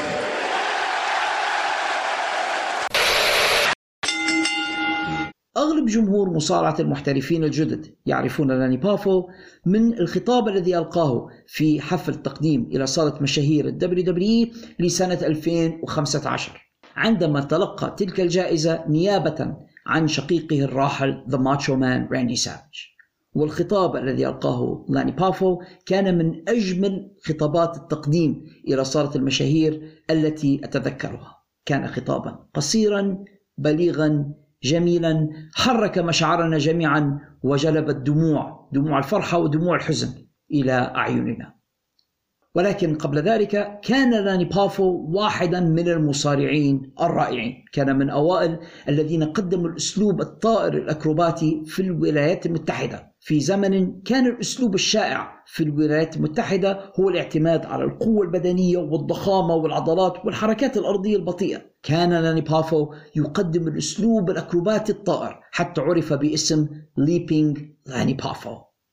دربه على المصارعة والده. أنجلو بافو قبل أن يلتحق مع شقيقه راندي سافيج باتحاد ICW International Championship Wrestling الذي كان يملكه ويديره والدهم أنجلو بافو. إلا أن ذلك الاتحاد لم يستمر طويلا وبعد إقفال أبوابه انتقل مع شقيقه راندي سافيج إلى the WWF هناك قدم شخصية Leaping لاني بافو قبل أن يقرر ال WWE قلب شخصية لاني بافو إلى المصارع الشرير فقدم شخصية The Genius أو العبقري كان يرتدي زي التخرج من الجامعة والقبعة الشهيرة للخريجين ويحمل في يده ورقة ملفوفة يقوم بفتحها ثم تلاوة قصيدة كان قد ألفها بنفسه. وعادة ما تكون هذه القصيدة برغم بلاغتها إلا أنها مليئة بالشتائم المؤدبة. لم يكن لاني بافو يحب استعمال الألفاظ البذيئة ولكنها شتائم للمدينة التي هم فيها أو لخصمه الذي سوف يواجهه. ومع أن لاني نستطيع اعتباره jobber في ال WWE إلا أنه كان مصارعا رائعا ويمتلك الكثير من المهارة والمقدرة وكان يحسن أن يجعل خصمه داخل الحلبة يبدو كما لو أنه مليون دولار. إلا أن لاني بافو لم يستطع الاستمرار طويلا في مجال مصارعة المحترفين والسبب في ذلك بكل بساطة هو شخصية لاني بافو وسلوكه. أغلب المصارعين في تلك الفترة الثمانينات إلى بداية التسعينات إلا ما رحم ربي. كانوا يتعاطون المخدرات ويشربون الكحول وبعد العروض كانوا ينخرطون في حفلات ماجنة وصاخبة. ولكن ليس صديقي لاني بافو. لاني بافو الذي كان بعد المباريات يعود إلى غرفته في الفندق ويتناول طعام العشاء ثم ينام وفي الصباح يذهب إلى صالة التدريب من أجل الاستعداد للنزال التالي. كان رياضيا حقيقيا. لم يكن يتناول المخدرات أو يشرب الكحول أو يتعاطى ستيرويدز أو المنشطات أو غير ذلك. كان فقط يعتمد على أدائه الرياضي وعلى سلوكه الحسن داخل الحلبة وخارجها. ولهذه الأسباب فلم يكن ال nice guy شخصا طيبا مثل لاني بافو يستطيع الاستمرار طويلا. في مجال أغلب النجوم فيه هم من الأوغاد مثل مصارعة المحترفين. فاعتزل في سن مبكرة تاركا في أذهاننا صورة حسنة عنه. ولكن حتى بعد اعتزاله كان يظهر بين الفينة والأخرى في بعض العروض المستقلة غالبا في أدوار يتكلم فيها أو يقوم بدور ال commissioner أو مدير العرض إلا أنه ظل أمام أعين محبيه في كل مكان.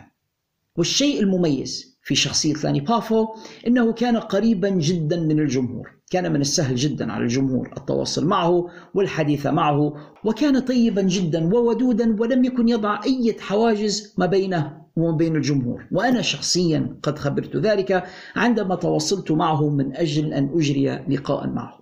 وجدت حسابه على فيسبوك حساب مفتوح لم يكن يستخدم صورة مستعارة أو اسم مستعارا بل كان صورته واسمه وحسابه. وعندما قمت بالتواصل معه بكل بساطة أجابني قائلا let's do it. هكذا. سألته متى؟ قال لي الآن. فاجأني حقيقة بمدى استعداده لإجراء اللقاء معي دون حتى أن يعرفني.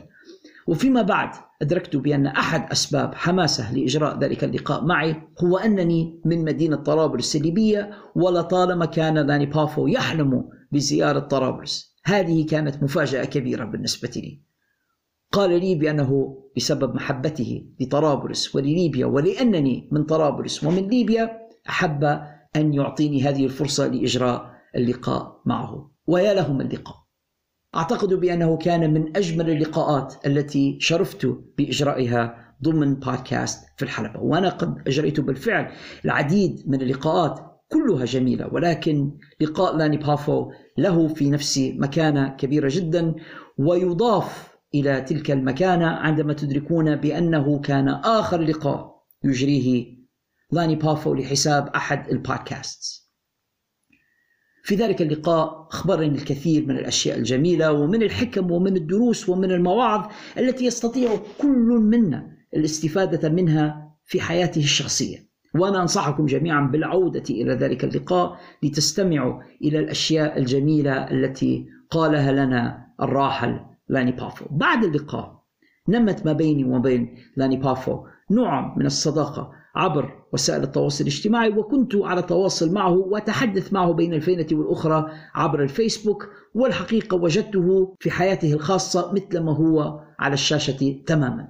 شخصا مرحا طيبا إيجابيا ودودا وصديقا كنت أتشرف كثيرا بمعرفتي به.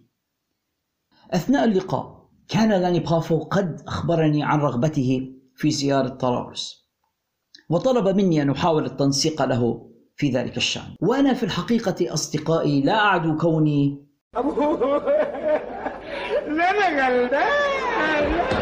يعني أنا لست promoter ولا أمتلك وسيلة أستطيع بها جلب ضيوف من الخارج إلى ليبيا ولا لي نفوذ أو تأثير أو أي شيء في ذلك الصدد. ولكنني وبالرغم من ذلك نشطت في هذا الأمر بالفعل وحاولت التنسيق مع بعض الجهات التي ربما بمقدورها أن تنظم حدثا أو حفلا نستطيع أن نستدعي لاني بافو إليه لكي يأتي ويزور ليبيا ويرى طرابلس ونريه بعض المواقع السياحية وربما يلقي كلمة أو يفعل شيئا ما في ذلك الحدث ويكون شيئا يستطيع لاني بافو أن يتحدث به.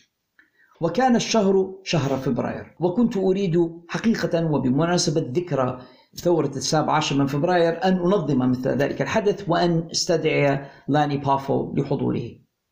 إلا أن الأخبار أتتني في يوم الثاني من فبراير بأن لاني بافو كان قد فارق الحياة. هكذا فجأة. قدر الله ما شاء فعل. أسباب الوفاة التي تم الإعلان عنها كان توقف عضلة القلب. يبدو بأن قلب لاني الكبير والطيب لم يستطع أن يعطي المزيد فتوقف عن العمل وفاضت روحه وهو نائم. كنت حزينا جدا لوداع صديقي لاني بافو لاني الذي لم أستطع إلى الآن أن أحذفه من قائمة أصدقائي على فيسبوك بالرغم من أنه لم يعد على قيد الحياة والذي كلما رأيت صورته يتنازعني. شعور هو مزيج من الحزن والسعادة في آن. حزن لفراق هذا الرجل والسعادة لأنني تشرفت بأن أستطيع أن أقول عنه بأنه صديقي. من القصص التي تروى عن لاني بافا وهي كثيرة قصة سوف أنهي بها فقرة وقت الحكاية لهذا الأسبوع وهي عن المشكلة التي دارت ما بينه وما بين بام بام بيجلو. بام بام بيجلو الذي كان لاني بافو لا يخفي عدم محبته له وكان يقول عنه دائما بأنه كان مجرد مصارع بدين وبدون موهبة. يبدو بأن لاني بافو كان قد وضع ك jobber في سلسلة من المباريات ضد بام بام بيجلو أثناء فترة بناء The WWF له. والنتيجة بأنه في كل ليلة كان لاني بافو يتلقى علقة ساخنة من بام بام الذي لم يكن يحسن المصارعة داخل الحلبة وكثيرا ما عاد لاني إلى ما خلف الكواليس وهو مصاب ويعاني الكثير من الألم. ناهيكم كما يقول لاني عن رائحة بام بام بيجلو الكريهة. فقد قال لاني بأن بام بام لم يكن يستحم ولم يكن يقوم بغسل ملابس المصارعة التي يرتديها والتي وصفها بوصف شائن لا أستطيع أن أقوله في هذه الحلقة. المهم لم يكن لاني يحب بام بام بيجلو بحال. يقول لاني بافو في إحدى اللقاءات التي أجريت معه بأن The WWF في ذلك الوقت كانوا قد حلوا نزلاء بأحد الفنادق. ولاني يكن الكثير من الاحترام للناس البسيطة الذين يعملون في تلك الأماكن في الفنادق. أمثال الخدم الذين يقومون بتنظيف الغرف أو الطباخين أو السعاة أو الحمالين الذين يقومون برفع حقائب النزلاء وغير ذلك. يقول بأن هؤلاء الناس هم الذين يجعلون حياتنا أفضل. وكانت هناك خادمة تقوم بتنظيف الغرف وكان لاني يحسن إليها ويقدم لها البقشيش أو التب ويعطف عليها ويحن عليها. ولاحظ بأن بام بام بيجلو كان يتكلم عنها بسوء. ومن ضمن الأشياء التي قالها لاني بافو في هذه القصة هو أن بام بام بيجلو كان يحدث بقية المصارعين عن علاقة مزعومة أقامها مع تلك الخادمة. وهذا ما أغضب لاني بافو كثيرا. فانبرى للدفاع عن عرض تلك الخادمة والتهجم على بام بيجلو لاني الذي لم يسبق له قط أن ضرب أحد المصارعين خارج الحلبة ولم تكن لديه مشاكل شخصية مع أي منهم إلا أنه وقف في وجه بام بام بيجلو وقال له إذا كنت قد أقمت معها علاقة فأرجو أن تكون قد احتفظت بالفاتورة نظر إليه بام بام بيجلو باستغراب وقال ماذا تقصد؟ فقال له لاني أنت رجل قبيح. فإذا ما رضيت تلك المرأة بإقامة علاقة ما معك فلا بد بأنك قد دفعت لها بسخاء لكي تفعل. أخذ المصارعون الآخرون يضحكون فيما ازداد غضب. بام بام بيجلو الذي أراد الشجار مع لاني. فقال له لاني بأن فينس ماكمان ليس هنا الآن لكي يجعلني أخسر لحسابك. وإذا ما تشاجرت معي فعليك أن تودع ركبتيك لأنني سأقوم بكسرهما. فتراجع بام بام بيجلو أمام لاني بافو. وهذه على فكرة الطريقة المناسبة لمواجهة المتنمرين عندما تقف في وجوههم بشجاعة عادة هم الذين يتراجعون. أعجبني في هذه القصة بأن لاني لم يرضى أن يتكلم بام بام بيجلو بسوء وبكذب عن تلك المرأة المسكينة التي كانت تقوم بتنظيف غرف المصارعين والتي أساء إليها. بام بام بيجلو عندما تحدث عن عرضها وشرفها فقط لكي يتباهى أمام بقية المصارعين بنسوانجيته إلا أنه وجد لاني بافو له بالمرصاد. وهناك الكثير من مثل هذه القصص في سيرة هذا الرجل الطيب لاني بافو. لاني بافو الذي يستطيع أن نقول عنه بأنه كان أطيب وأفضل من أن يكون مصارعا محترفا ولذلك وبسرعة أدرك بأنه في المجال الخطأ وتركه بسرعة. لينتقل بعد ذلك إلى كتابة القصائد والأشعار ولديه ديوانان أحدهما مخصص بالكامل لتحذير الصغار والشباب من مخاطر التدخين وتعاطي المخدرات. لقد ترك لاني بافو فراغا كبيرا في هذا المجال، مجال مصارعة المحترفين وأعتقد بأنه أحد أواخر الجنتلمان أو الرجال الطيبين في هذا المجال وكلما مر علينا هذا التاريخ الثاني من فبراير أجدني أتذكر صديقي الراحل لاني بافو وأتذكر هذه الكلمات الأخيرة التي تركني معها في ذلك اللقاء الذي أجريته معه Be humble when victorious. Be noble in defeat. Be there when your neighbor doesn't have enough to eat. Try to love your enemy and always be aware that World Cup or Super Bowl, the tortoise beats the hare. ودعا يا صديقي العبقري لاني بافو رحلت ولكننا أبدا لن ننساك وقبل أن ننهي هذه الحلقة من البودكاست خلينا ندير طلة مع بعضنا أصدقاء المستمعين على ما لديكم من أسئلة واستفسارات في فقرة حقيبة الرسائل لهذا الأسبوع The Mailbag You've got mail.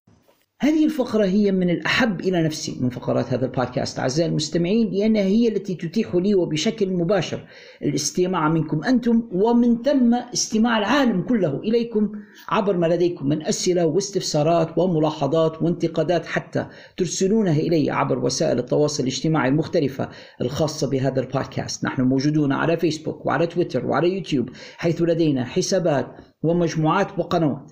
يمكنكم ترك ما لديكم في الأماكن المخصصة للتعليق في تلك الوسائل لأتلقى تلك الملاحظات والأسئلة وإلى آخره ثم أقوم بقراءتها هنا على الهواء. كذلك أقوم في كل أسبوع بترك منشور أطلب فيه من أعزائي المستمعين أن يعلقوا عليه بما لديهم من الأسئلة والاستفسارات. أقوم بإجابتها في الحلقة التالية. كما سوف أفعل الآن. خلينا نشوف مع بعضنا شن لدينا من أسئلة لهذا الأسبوع. وسأبدأ مع صديقنا من سوريا حمزة هيثم. حمزة الذي يبدأ ما لديه بالاعتذار عن تأخره في إرسال الأسئلة. ما فيش أي مشكلة يا حمزة لأني أنا الآخر متأخر في تقديم الحلقة. فواحدة بواحدة. يقول مرحبا يا بروف وشكرا لك دوما والله يعطيك العافية والصحة. الله يعافيك يا صديقي. العفو هذا واجبي ومن دواعي. سروري. أسئلته كالتالي الأول يقرأ في بعض الحسابات الخاصة بالمصارعة عن المباراة الفلانية التي انتجها المنتج الفلاني وأن المباراة الأخرى انتجها فلان فماذا يعني ذلك؟ ما معنى منتج وماذا يفعل بالضبط؟ شكرا لك على السؤال الوجيه يا صديقي. حمزة بالنسبة للمنتج أو ال producer فهي أحد الكلمات التي تطلق على الشخص الذي يشتغل خلف الكواليس ويقوم بتنظيم مباراة معينة. هناك مصطلح آخر يستخدم هو ال agent فسواء أطلقت عليه اسم agent أو producer هو عبارة عن شخص يشتغل خلف الكواليس ومهمته تنظيم نزال معين. وهذا لا يوجد إلا في الشركات الكبيرة زي في ال WW على سبيل المثال. فتجد أحد المخضرمين المصارعين زمان مثلا كان يشتغل معهم أرن أندرسون ويكون دور أرن أندرسون تنظيم نزال معين. فهو الذي يمنح المصارعين الإعازات ويلقنهم الحركات التي سوف يقومون بها خلف الكواليس وهو الذي يمنحهم الوقت اللازم لذلك النزال. يقول لهم مثلا بأن هذا النزال مدته 20 دقيقة دقيقة على سبيل المثال وهو الذي يمنح الإعازات للمصارعين من خلال جهاز الميكروفون المثبت في أذن الحكم لأن الحكم له دور غير الذي ترونه على الشاشة اللي هو عد لمسات الأكتاف ولكن الحكم كذلك يضع ميكروفون في أذنه وعندما تشاهد نزالا قادما حاول الانتباه جيدا إلى الحكم. سترى بأنه دوما ما يكون هناك جهاز لقط صوت في أذنه يتلقى من خلاله التعليمات من غرفة الكنترول. وعندما يتكلم الحكم إلى المصارعين فهو في الواقع ينقل إليهم تعليمات غرفة الكنترول خلف الكواليس. يكون ال agent أو ال producer هو الشخص الذي يتكلم مع الحكم وينقل إليه التعليمات. قل لهما كذا قل لهما أن يفعلا كذا قل لهما أن ينهي المباراة وهكذا. فال producer أو ال agent هو المسؤول عن أحد النزالات من الألف إلى الياء. وهناك أناس يقومون بهذا الدور بكفاءة عالية. ذكرت منهم على سبيل المثال أرن أندرسون الذي اشتهر بالكثير من المباريات الرائعة التي قام بتنظيمها خصوصا للنجم جون سينا. وجون سينا يدين بالكثير لأرن أندرسون الذي ساهم في بنائه كثيرا داخل الحلب. شكرا لك على هذا السؤال الوجيه جدا يا صديقنا حمزة. سؤاله الثاني يعرف بأن هناك أنواع من مباريات المصارعة وكل منها لها قوانينها ولكنه لا يعرف الأسماء والقوانين فهل من الممكن أن أوضح؟ بالطبع يا صديقي. حمزة وأنا سعيد باهتمامك وسؤالك عن مثل هذه الأشياء. في الأصل نزال المصارعة واحد ضد واحد one on one بالطريقة التقليدية التي نعرفها. مصارعان داخل الحلبة ضمن الحبال الثلاثة وعلى أحد المصارعين إما أن يثبت الآخر أو يجبره على الخضوع والإستسلام لكي يفوز بالعرض بالقواعد الطبيعية التي نعرفها. ثم هناك تنويعات لذلك النزال. فهناك على سبيل المثال The Last Man Standing Match أو نزال الرجل الواقف الأخير. وهذا النزال The Last Man Standing لا ينتهي بمجرد تثبيت أو الإخضاع ولكن على أحد المصارعين أن يضرب الآخر حتى يرديه يعني لا يستطيع الاستجابة إلى العد إلى العشرة. يقوم الحكم بالعد. واحد اثنان حتى العشرة. الذي يقوم أولا يستطيع أن يستمر. إذا ظل أحدهما ملقيا على الأرض حتى الوصول إلى العدد عشرة يعتبر قد خسر النزال. هذا أحد أنواع المباريات. نوع آخر ايرون مان ماتش أو نزال الرجل الحديدي. وفي هذا النزال لا يكتفي المصارعان بالعد لمرة واحدة من أجل تحديد الفائز. ولكن عليك أن تثبت خصمك أو تجبره على الخضوع والاستسلام بأكبر عدد ممكن من المرات ضمن الفترة المحددة للنزال مثلا يحددون فترة ساعة 60 minutes 60 دقيقة. وخلال تلك الستين دقيقة على كل مصارع أن يحاول تثبيت الآخر أو إجباره على الاستسلام لعدد مرات متتالية. والموضوع يصبح شبيها بمباراة كرة قدم. يضعون النتيجة أمامنا على الشاشة مثلا بريت هارت شون مايكلز وكم مرة تمكن بريت من تثبيت شون ضمن الفترة المحددة. وكانت على فكرة بريت هارت وشون مايكلز واحدة من أجمل المباريات أو نزالات الرجل الحديدي التي رأيتها. AJ ستايلز وكريستوفر دانييلز في TNA كذلك خاضا بعضا من المباريات ال iron man الجميلة جدا التي اتذكرها ومن الأمثلة القريبة الحاضرة في الذهن ذلك النزال الذي رأيناه في AEW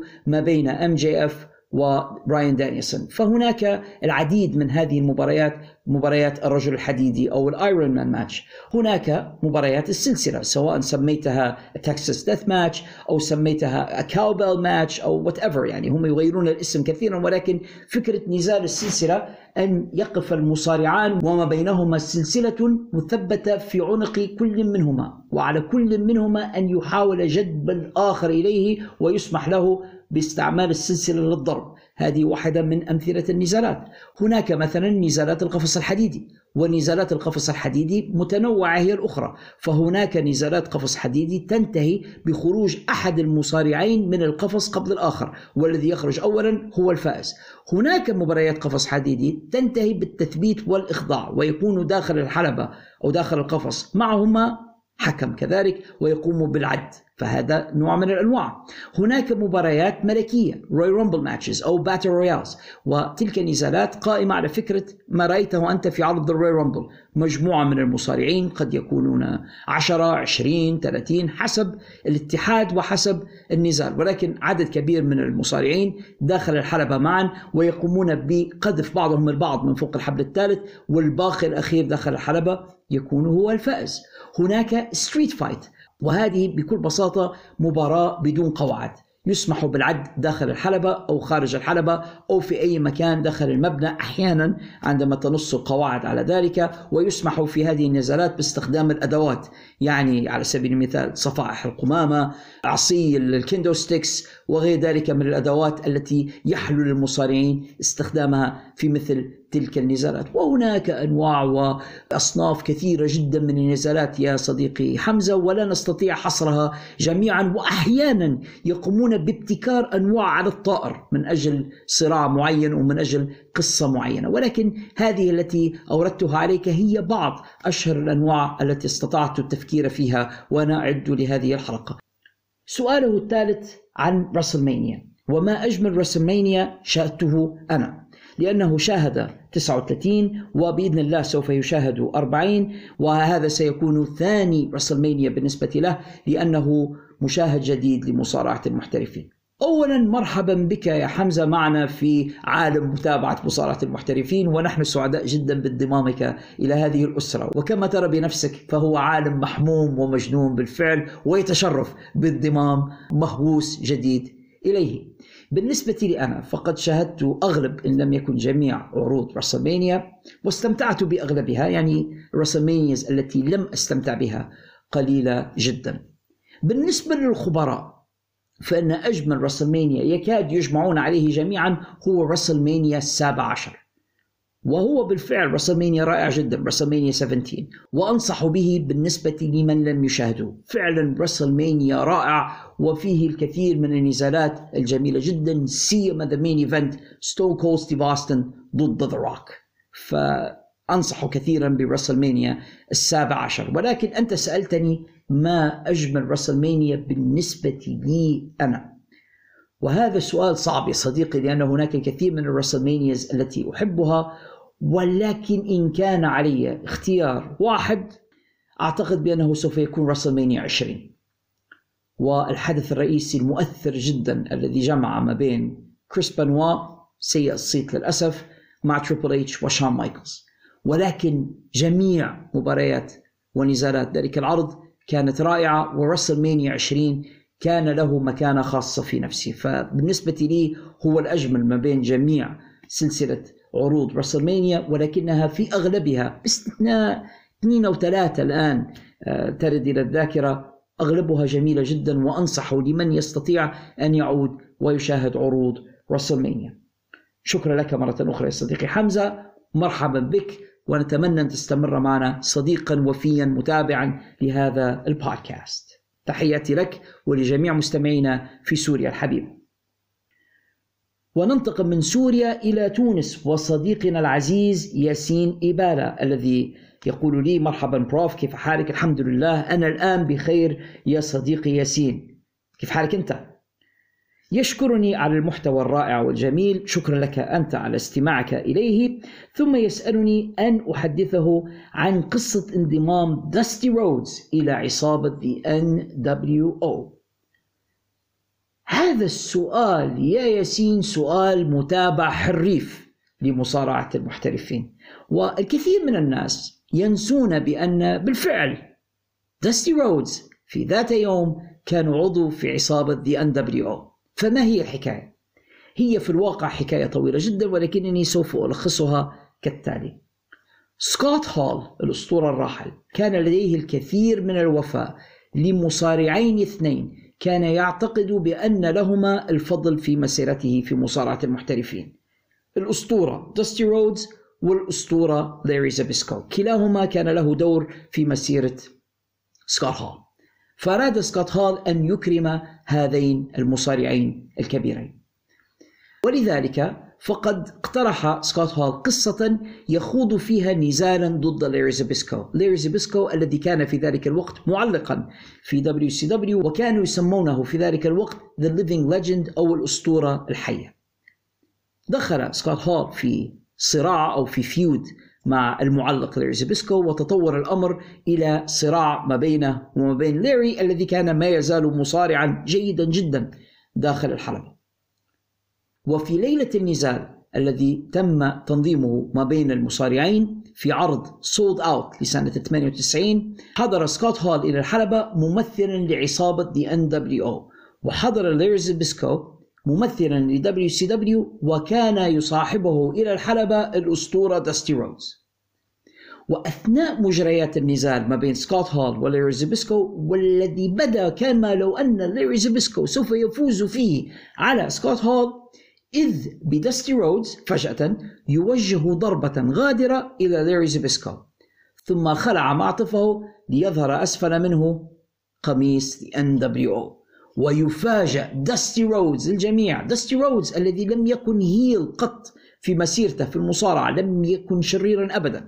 يفاجأ الجميع بانضمامه إلى سكوت هول وإلى عصابة The NWO في حركة حطمت قلوب الناس في ذلك الوقت لأن داستي كان حبيب الجميع وهو الآن هو الآخر ينضم إلى The NWO إلا أن هذا الانضمام يا صديقي ياسين لم يدم لوقت طويل وسرعان ما تراجع WCW عن هذه القصة وأعتقد صدقا بأن إيريك بيشوف والمنظمون في WCW نسوا الأمر أصلا. يعني بعد هذا الظهور الأول وربما ظهور آخر في منتصف الحلبة مع بقية عصابة The nWo لم يظهر دستي رودز بعد ذلك كثيرا مع ان دبليو ونسيت هذه القصة ضمن قصص كثيرة نسيت في تاريخ WCW ولكنها كانت فعلا ذكرى مميزة جدا وتتطلب نوعية معينة من جمهور المصارعة. أنت يبدو بأنك واحد منهم لأنك تذكرت هذه القصة. شكرا لك يا صديقي ياسين على هذا السؤال. تحياتي لك ولأهل تونس ونتمنى أن تستمر معنا صديقا وفيا لهذا البودكاست. انتقل الآن وإياكم إلى مكة المكرمة. اللهم ارزقنا ووالدينا والمستمعين الحج يا رب العالمين. وصديقنا من هناك أحمد الشهري الذي يبدأ بقوله السلام عليكم أخي علاء وعليكم السلام ورحمة الله وبركاته يا صديقي أحمد. إن شاء الله تكون بخير. أنا الآن وأنا معكم بخير والحمد لله. يقول في سؤاله ألا ترى بأن نايا جاكس قد أصبحت أكثر مصداقية داخل الحلبة وأنها قد تحسنت ولو قليلا وعلى العكس بيلي التي جعلته يتابع ال division النسائي في سنة 2020 مع ساشا بانكس قد هبط مستواها منذ SummerSlam ما رأيي في هذا الموضوع؟ بعد تحيتي لك يا صديقي أحمد أتفق معك تماما فيما يخص نايا جاكس. أعتقد بأن مستواها قد تحسن بالفعل وأعتقد بأن السبب في ذلك أساسا هو في أن وزنها قد خفض. يعني نايا جاكس في الماضي كان لديها وزن زائد كثير وكان يبدو عليها البدانة والإرهاق داخل الحلبة.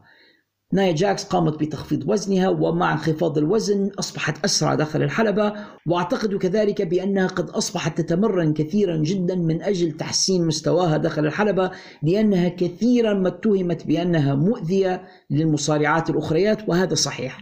ف التطور البادي على مستوى نايا جاكس راجع إلى انخفاض وزنها وإلى تدربها المستمر من أجل تحسين أدائها ولكل مجتهد نصيب وهذا ما نراه مع نايا جاكس. أما على الطرف الثاني فيما يخص بيلي فأنا أختلف معك بعض الشيء لأنني لا أعتقد بأن بيلي كانت قط مصارعة رائعة. لا في سنة 2020 ولا الآن. أعتقد بأنها منفوخة وبأنها overrated بصراحة. ليست مصارعة رائعة وليست حتى character رائعة.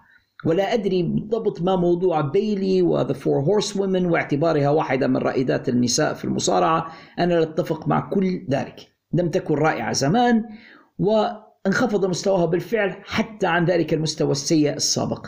بعد عودتها من الإصابة وزيادة وزنها بشكل كبير. أعتقد بأنها بعد إصابة الركبة التي تعرضت إليها في يوليو سنة 2023 وابتعادها عن الحلبات لما يزيد عن السنة ثم العودة أعتقد بأن مستواها قد انخفض حتى عن مستواها الذي لم يكن رائعا في السابق. ومع زيادة الوزن وبطء الحركة يبدو كل هذا على مستوى بيلي. نعم هي فازت ب The Royal Rumble ولكنني غير متفائل كثيرا في أن تكون هي إحدى ال main events في WrestleMania المقبلة. ولكنني أحييك يا صديقي أحمد على هذه الملاحظة كما أحييك على وفائك وإخلاصك لهذا البودكاست الذي أتمنى أن تبقى صديقا وفيا له. شكرا لك يا صديقي أحمد وتحياتي لك ولأهل مكة المكرمة الأعزاء. سؤالنا التالي يأتينا من مصر وتحديدا من الصديق الوفي مصطفى زارع الذي يسأل هل استخدام المصارعين في AEW للفينش أو للحركات القاضية أكثر من مرة بدون تأثير على خصومهم يقصد يقتل مصداقية المصارعة؟ ثم ينهي بقوله شكرا لك على مجهودك في البودكاست العظيم والأفضل في الشرق الأوسط وسوف ينتظر الحلقة بشوق في الشرق الأوسط بس يا مصطفى أو عشان ده أنا مش هجاوب على سؤالك.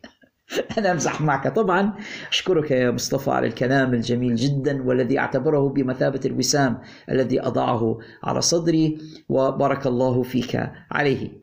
أما فيما يخص سؤالك يا صديقي مصطفى فأنا أتفق معك جملة وتفصيلا فيما ذهبت إليه.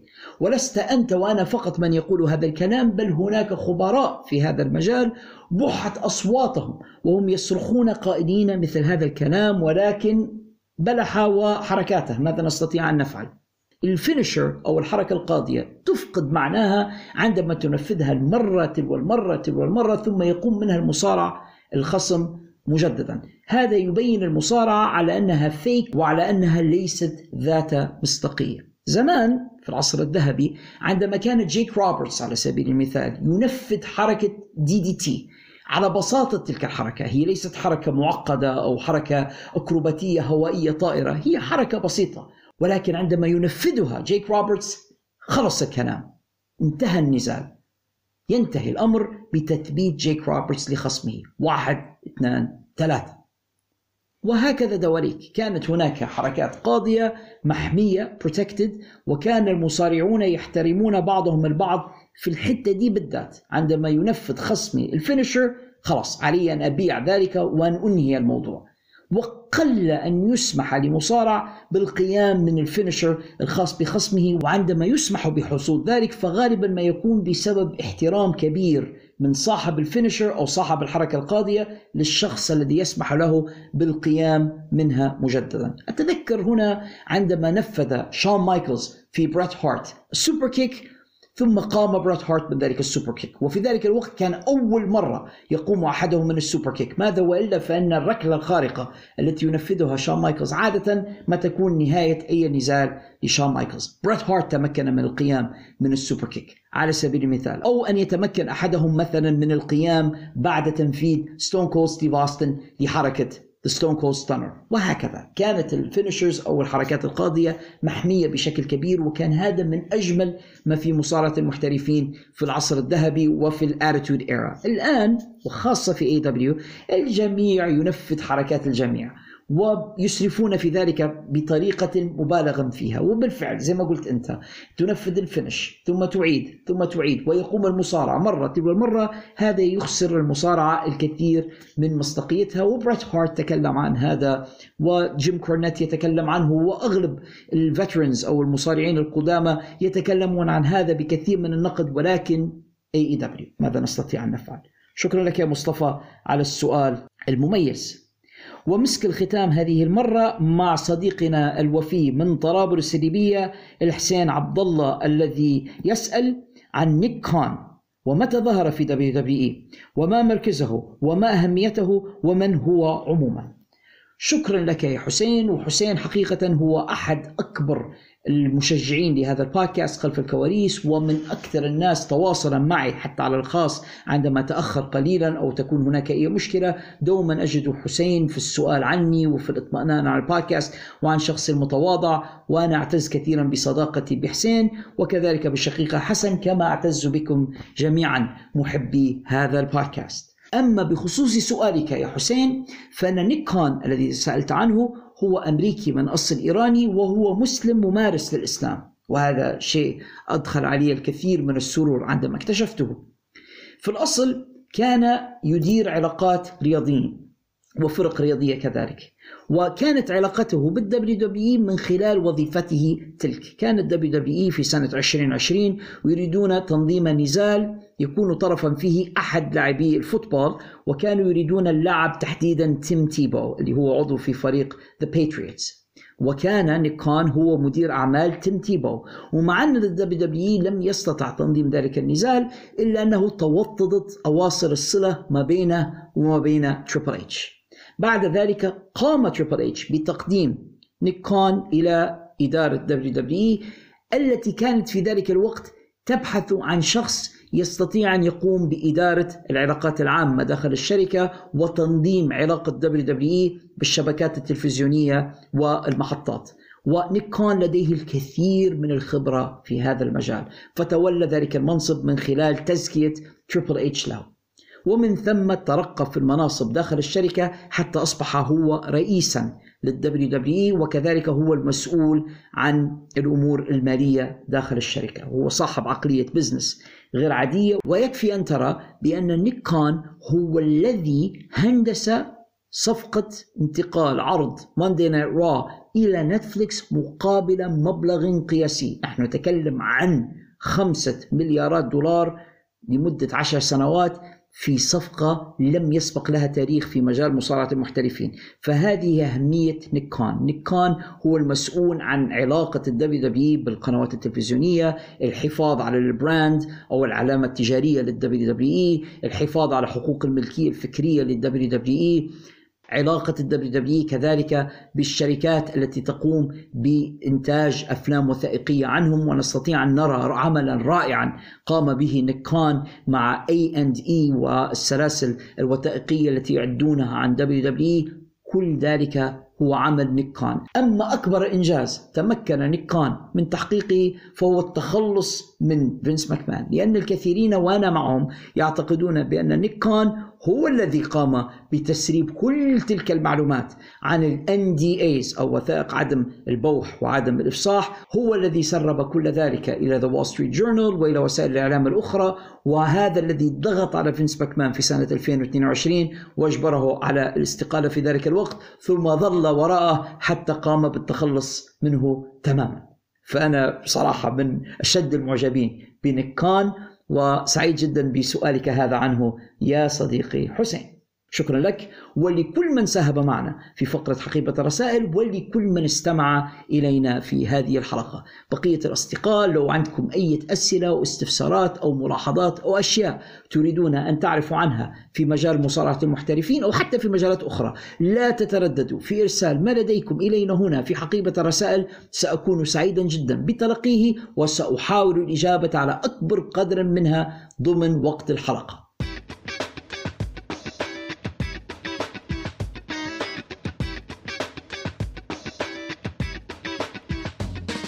هذا كل ما اتسع له الوقت لهذه الحلقة من البودكاست أعزائي المستمعين. أتمنى في نهايتها أن تكونوا قد استمتعتم بالاستماع إليها بقدر استمتاعي أنا بإعدادها وتقديمها إليكم. إذا كان الأمر كذلك فلا تبخلوا علي رجاء بترك علامة الخمسة نجمات في الآبس والتطبيقات التي استمعتم إليها من خلالها.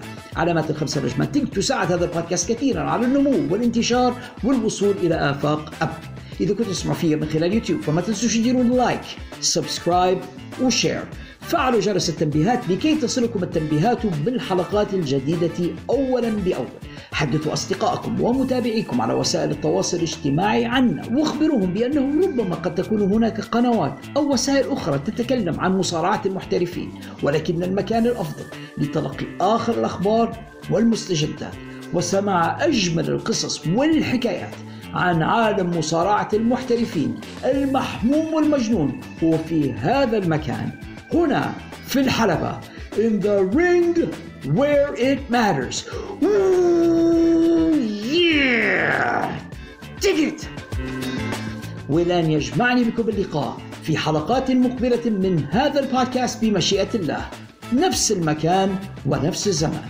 استودعكم الله الذي لا تضيع ودائعه والسلام عليكم ورحمة الله وبركاته. كان معكم محدثكم ذا بروف علاء الشريف. إلى اللقاء.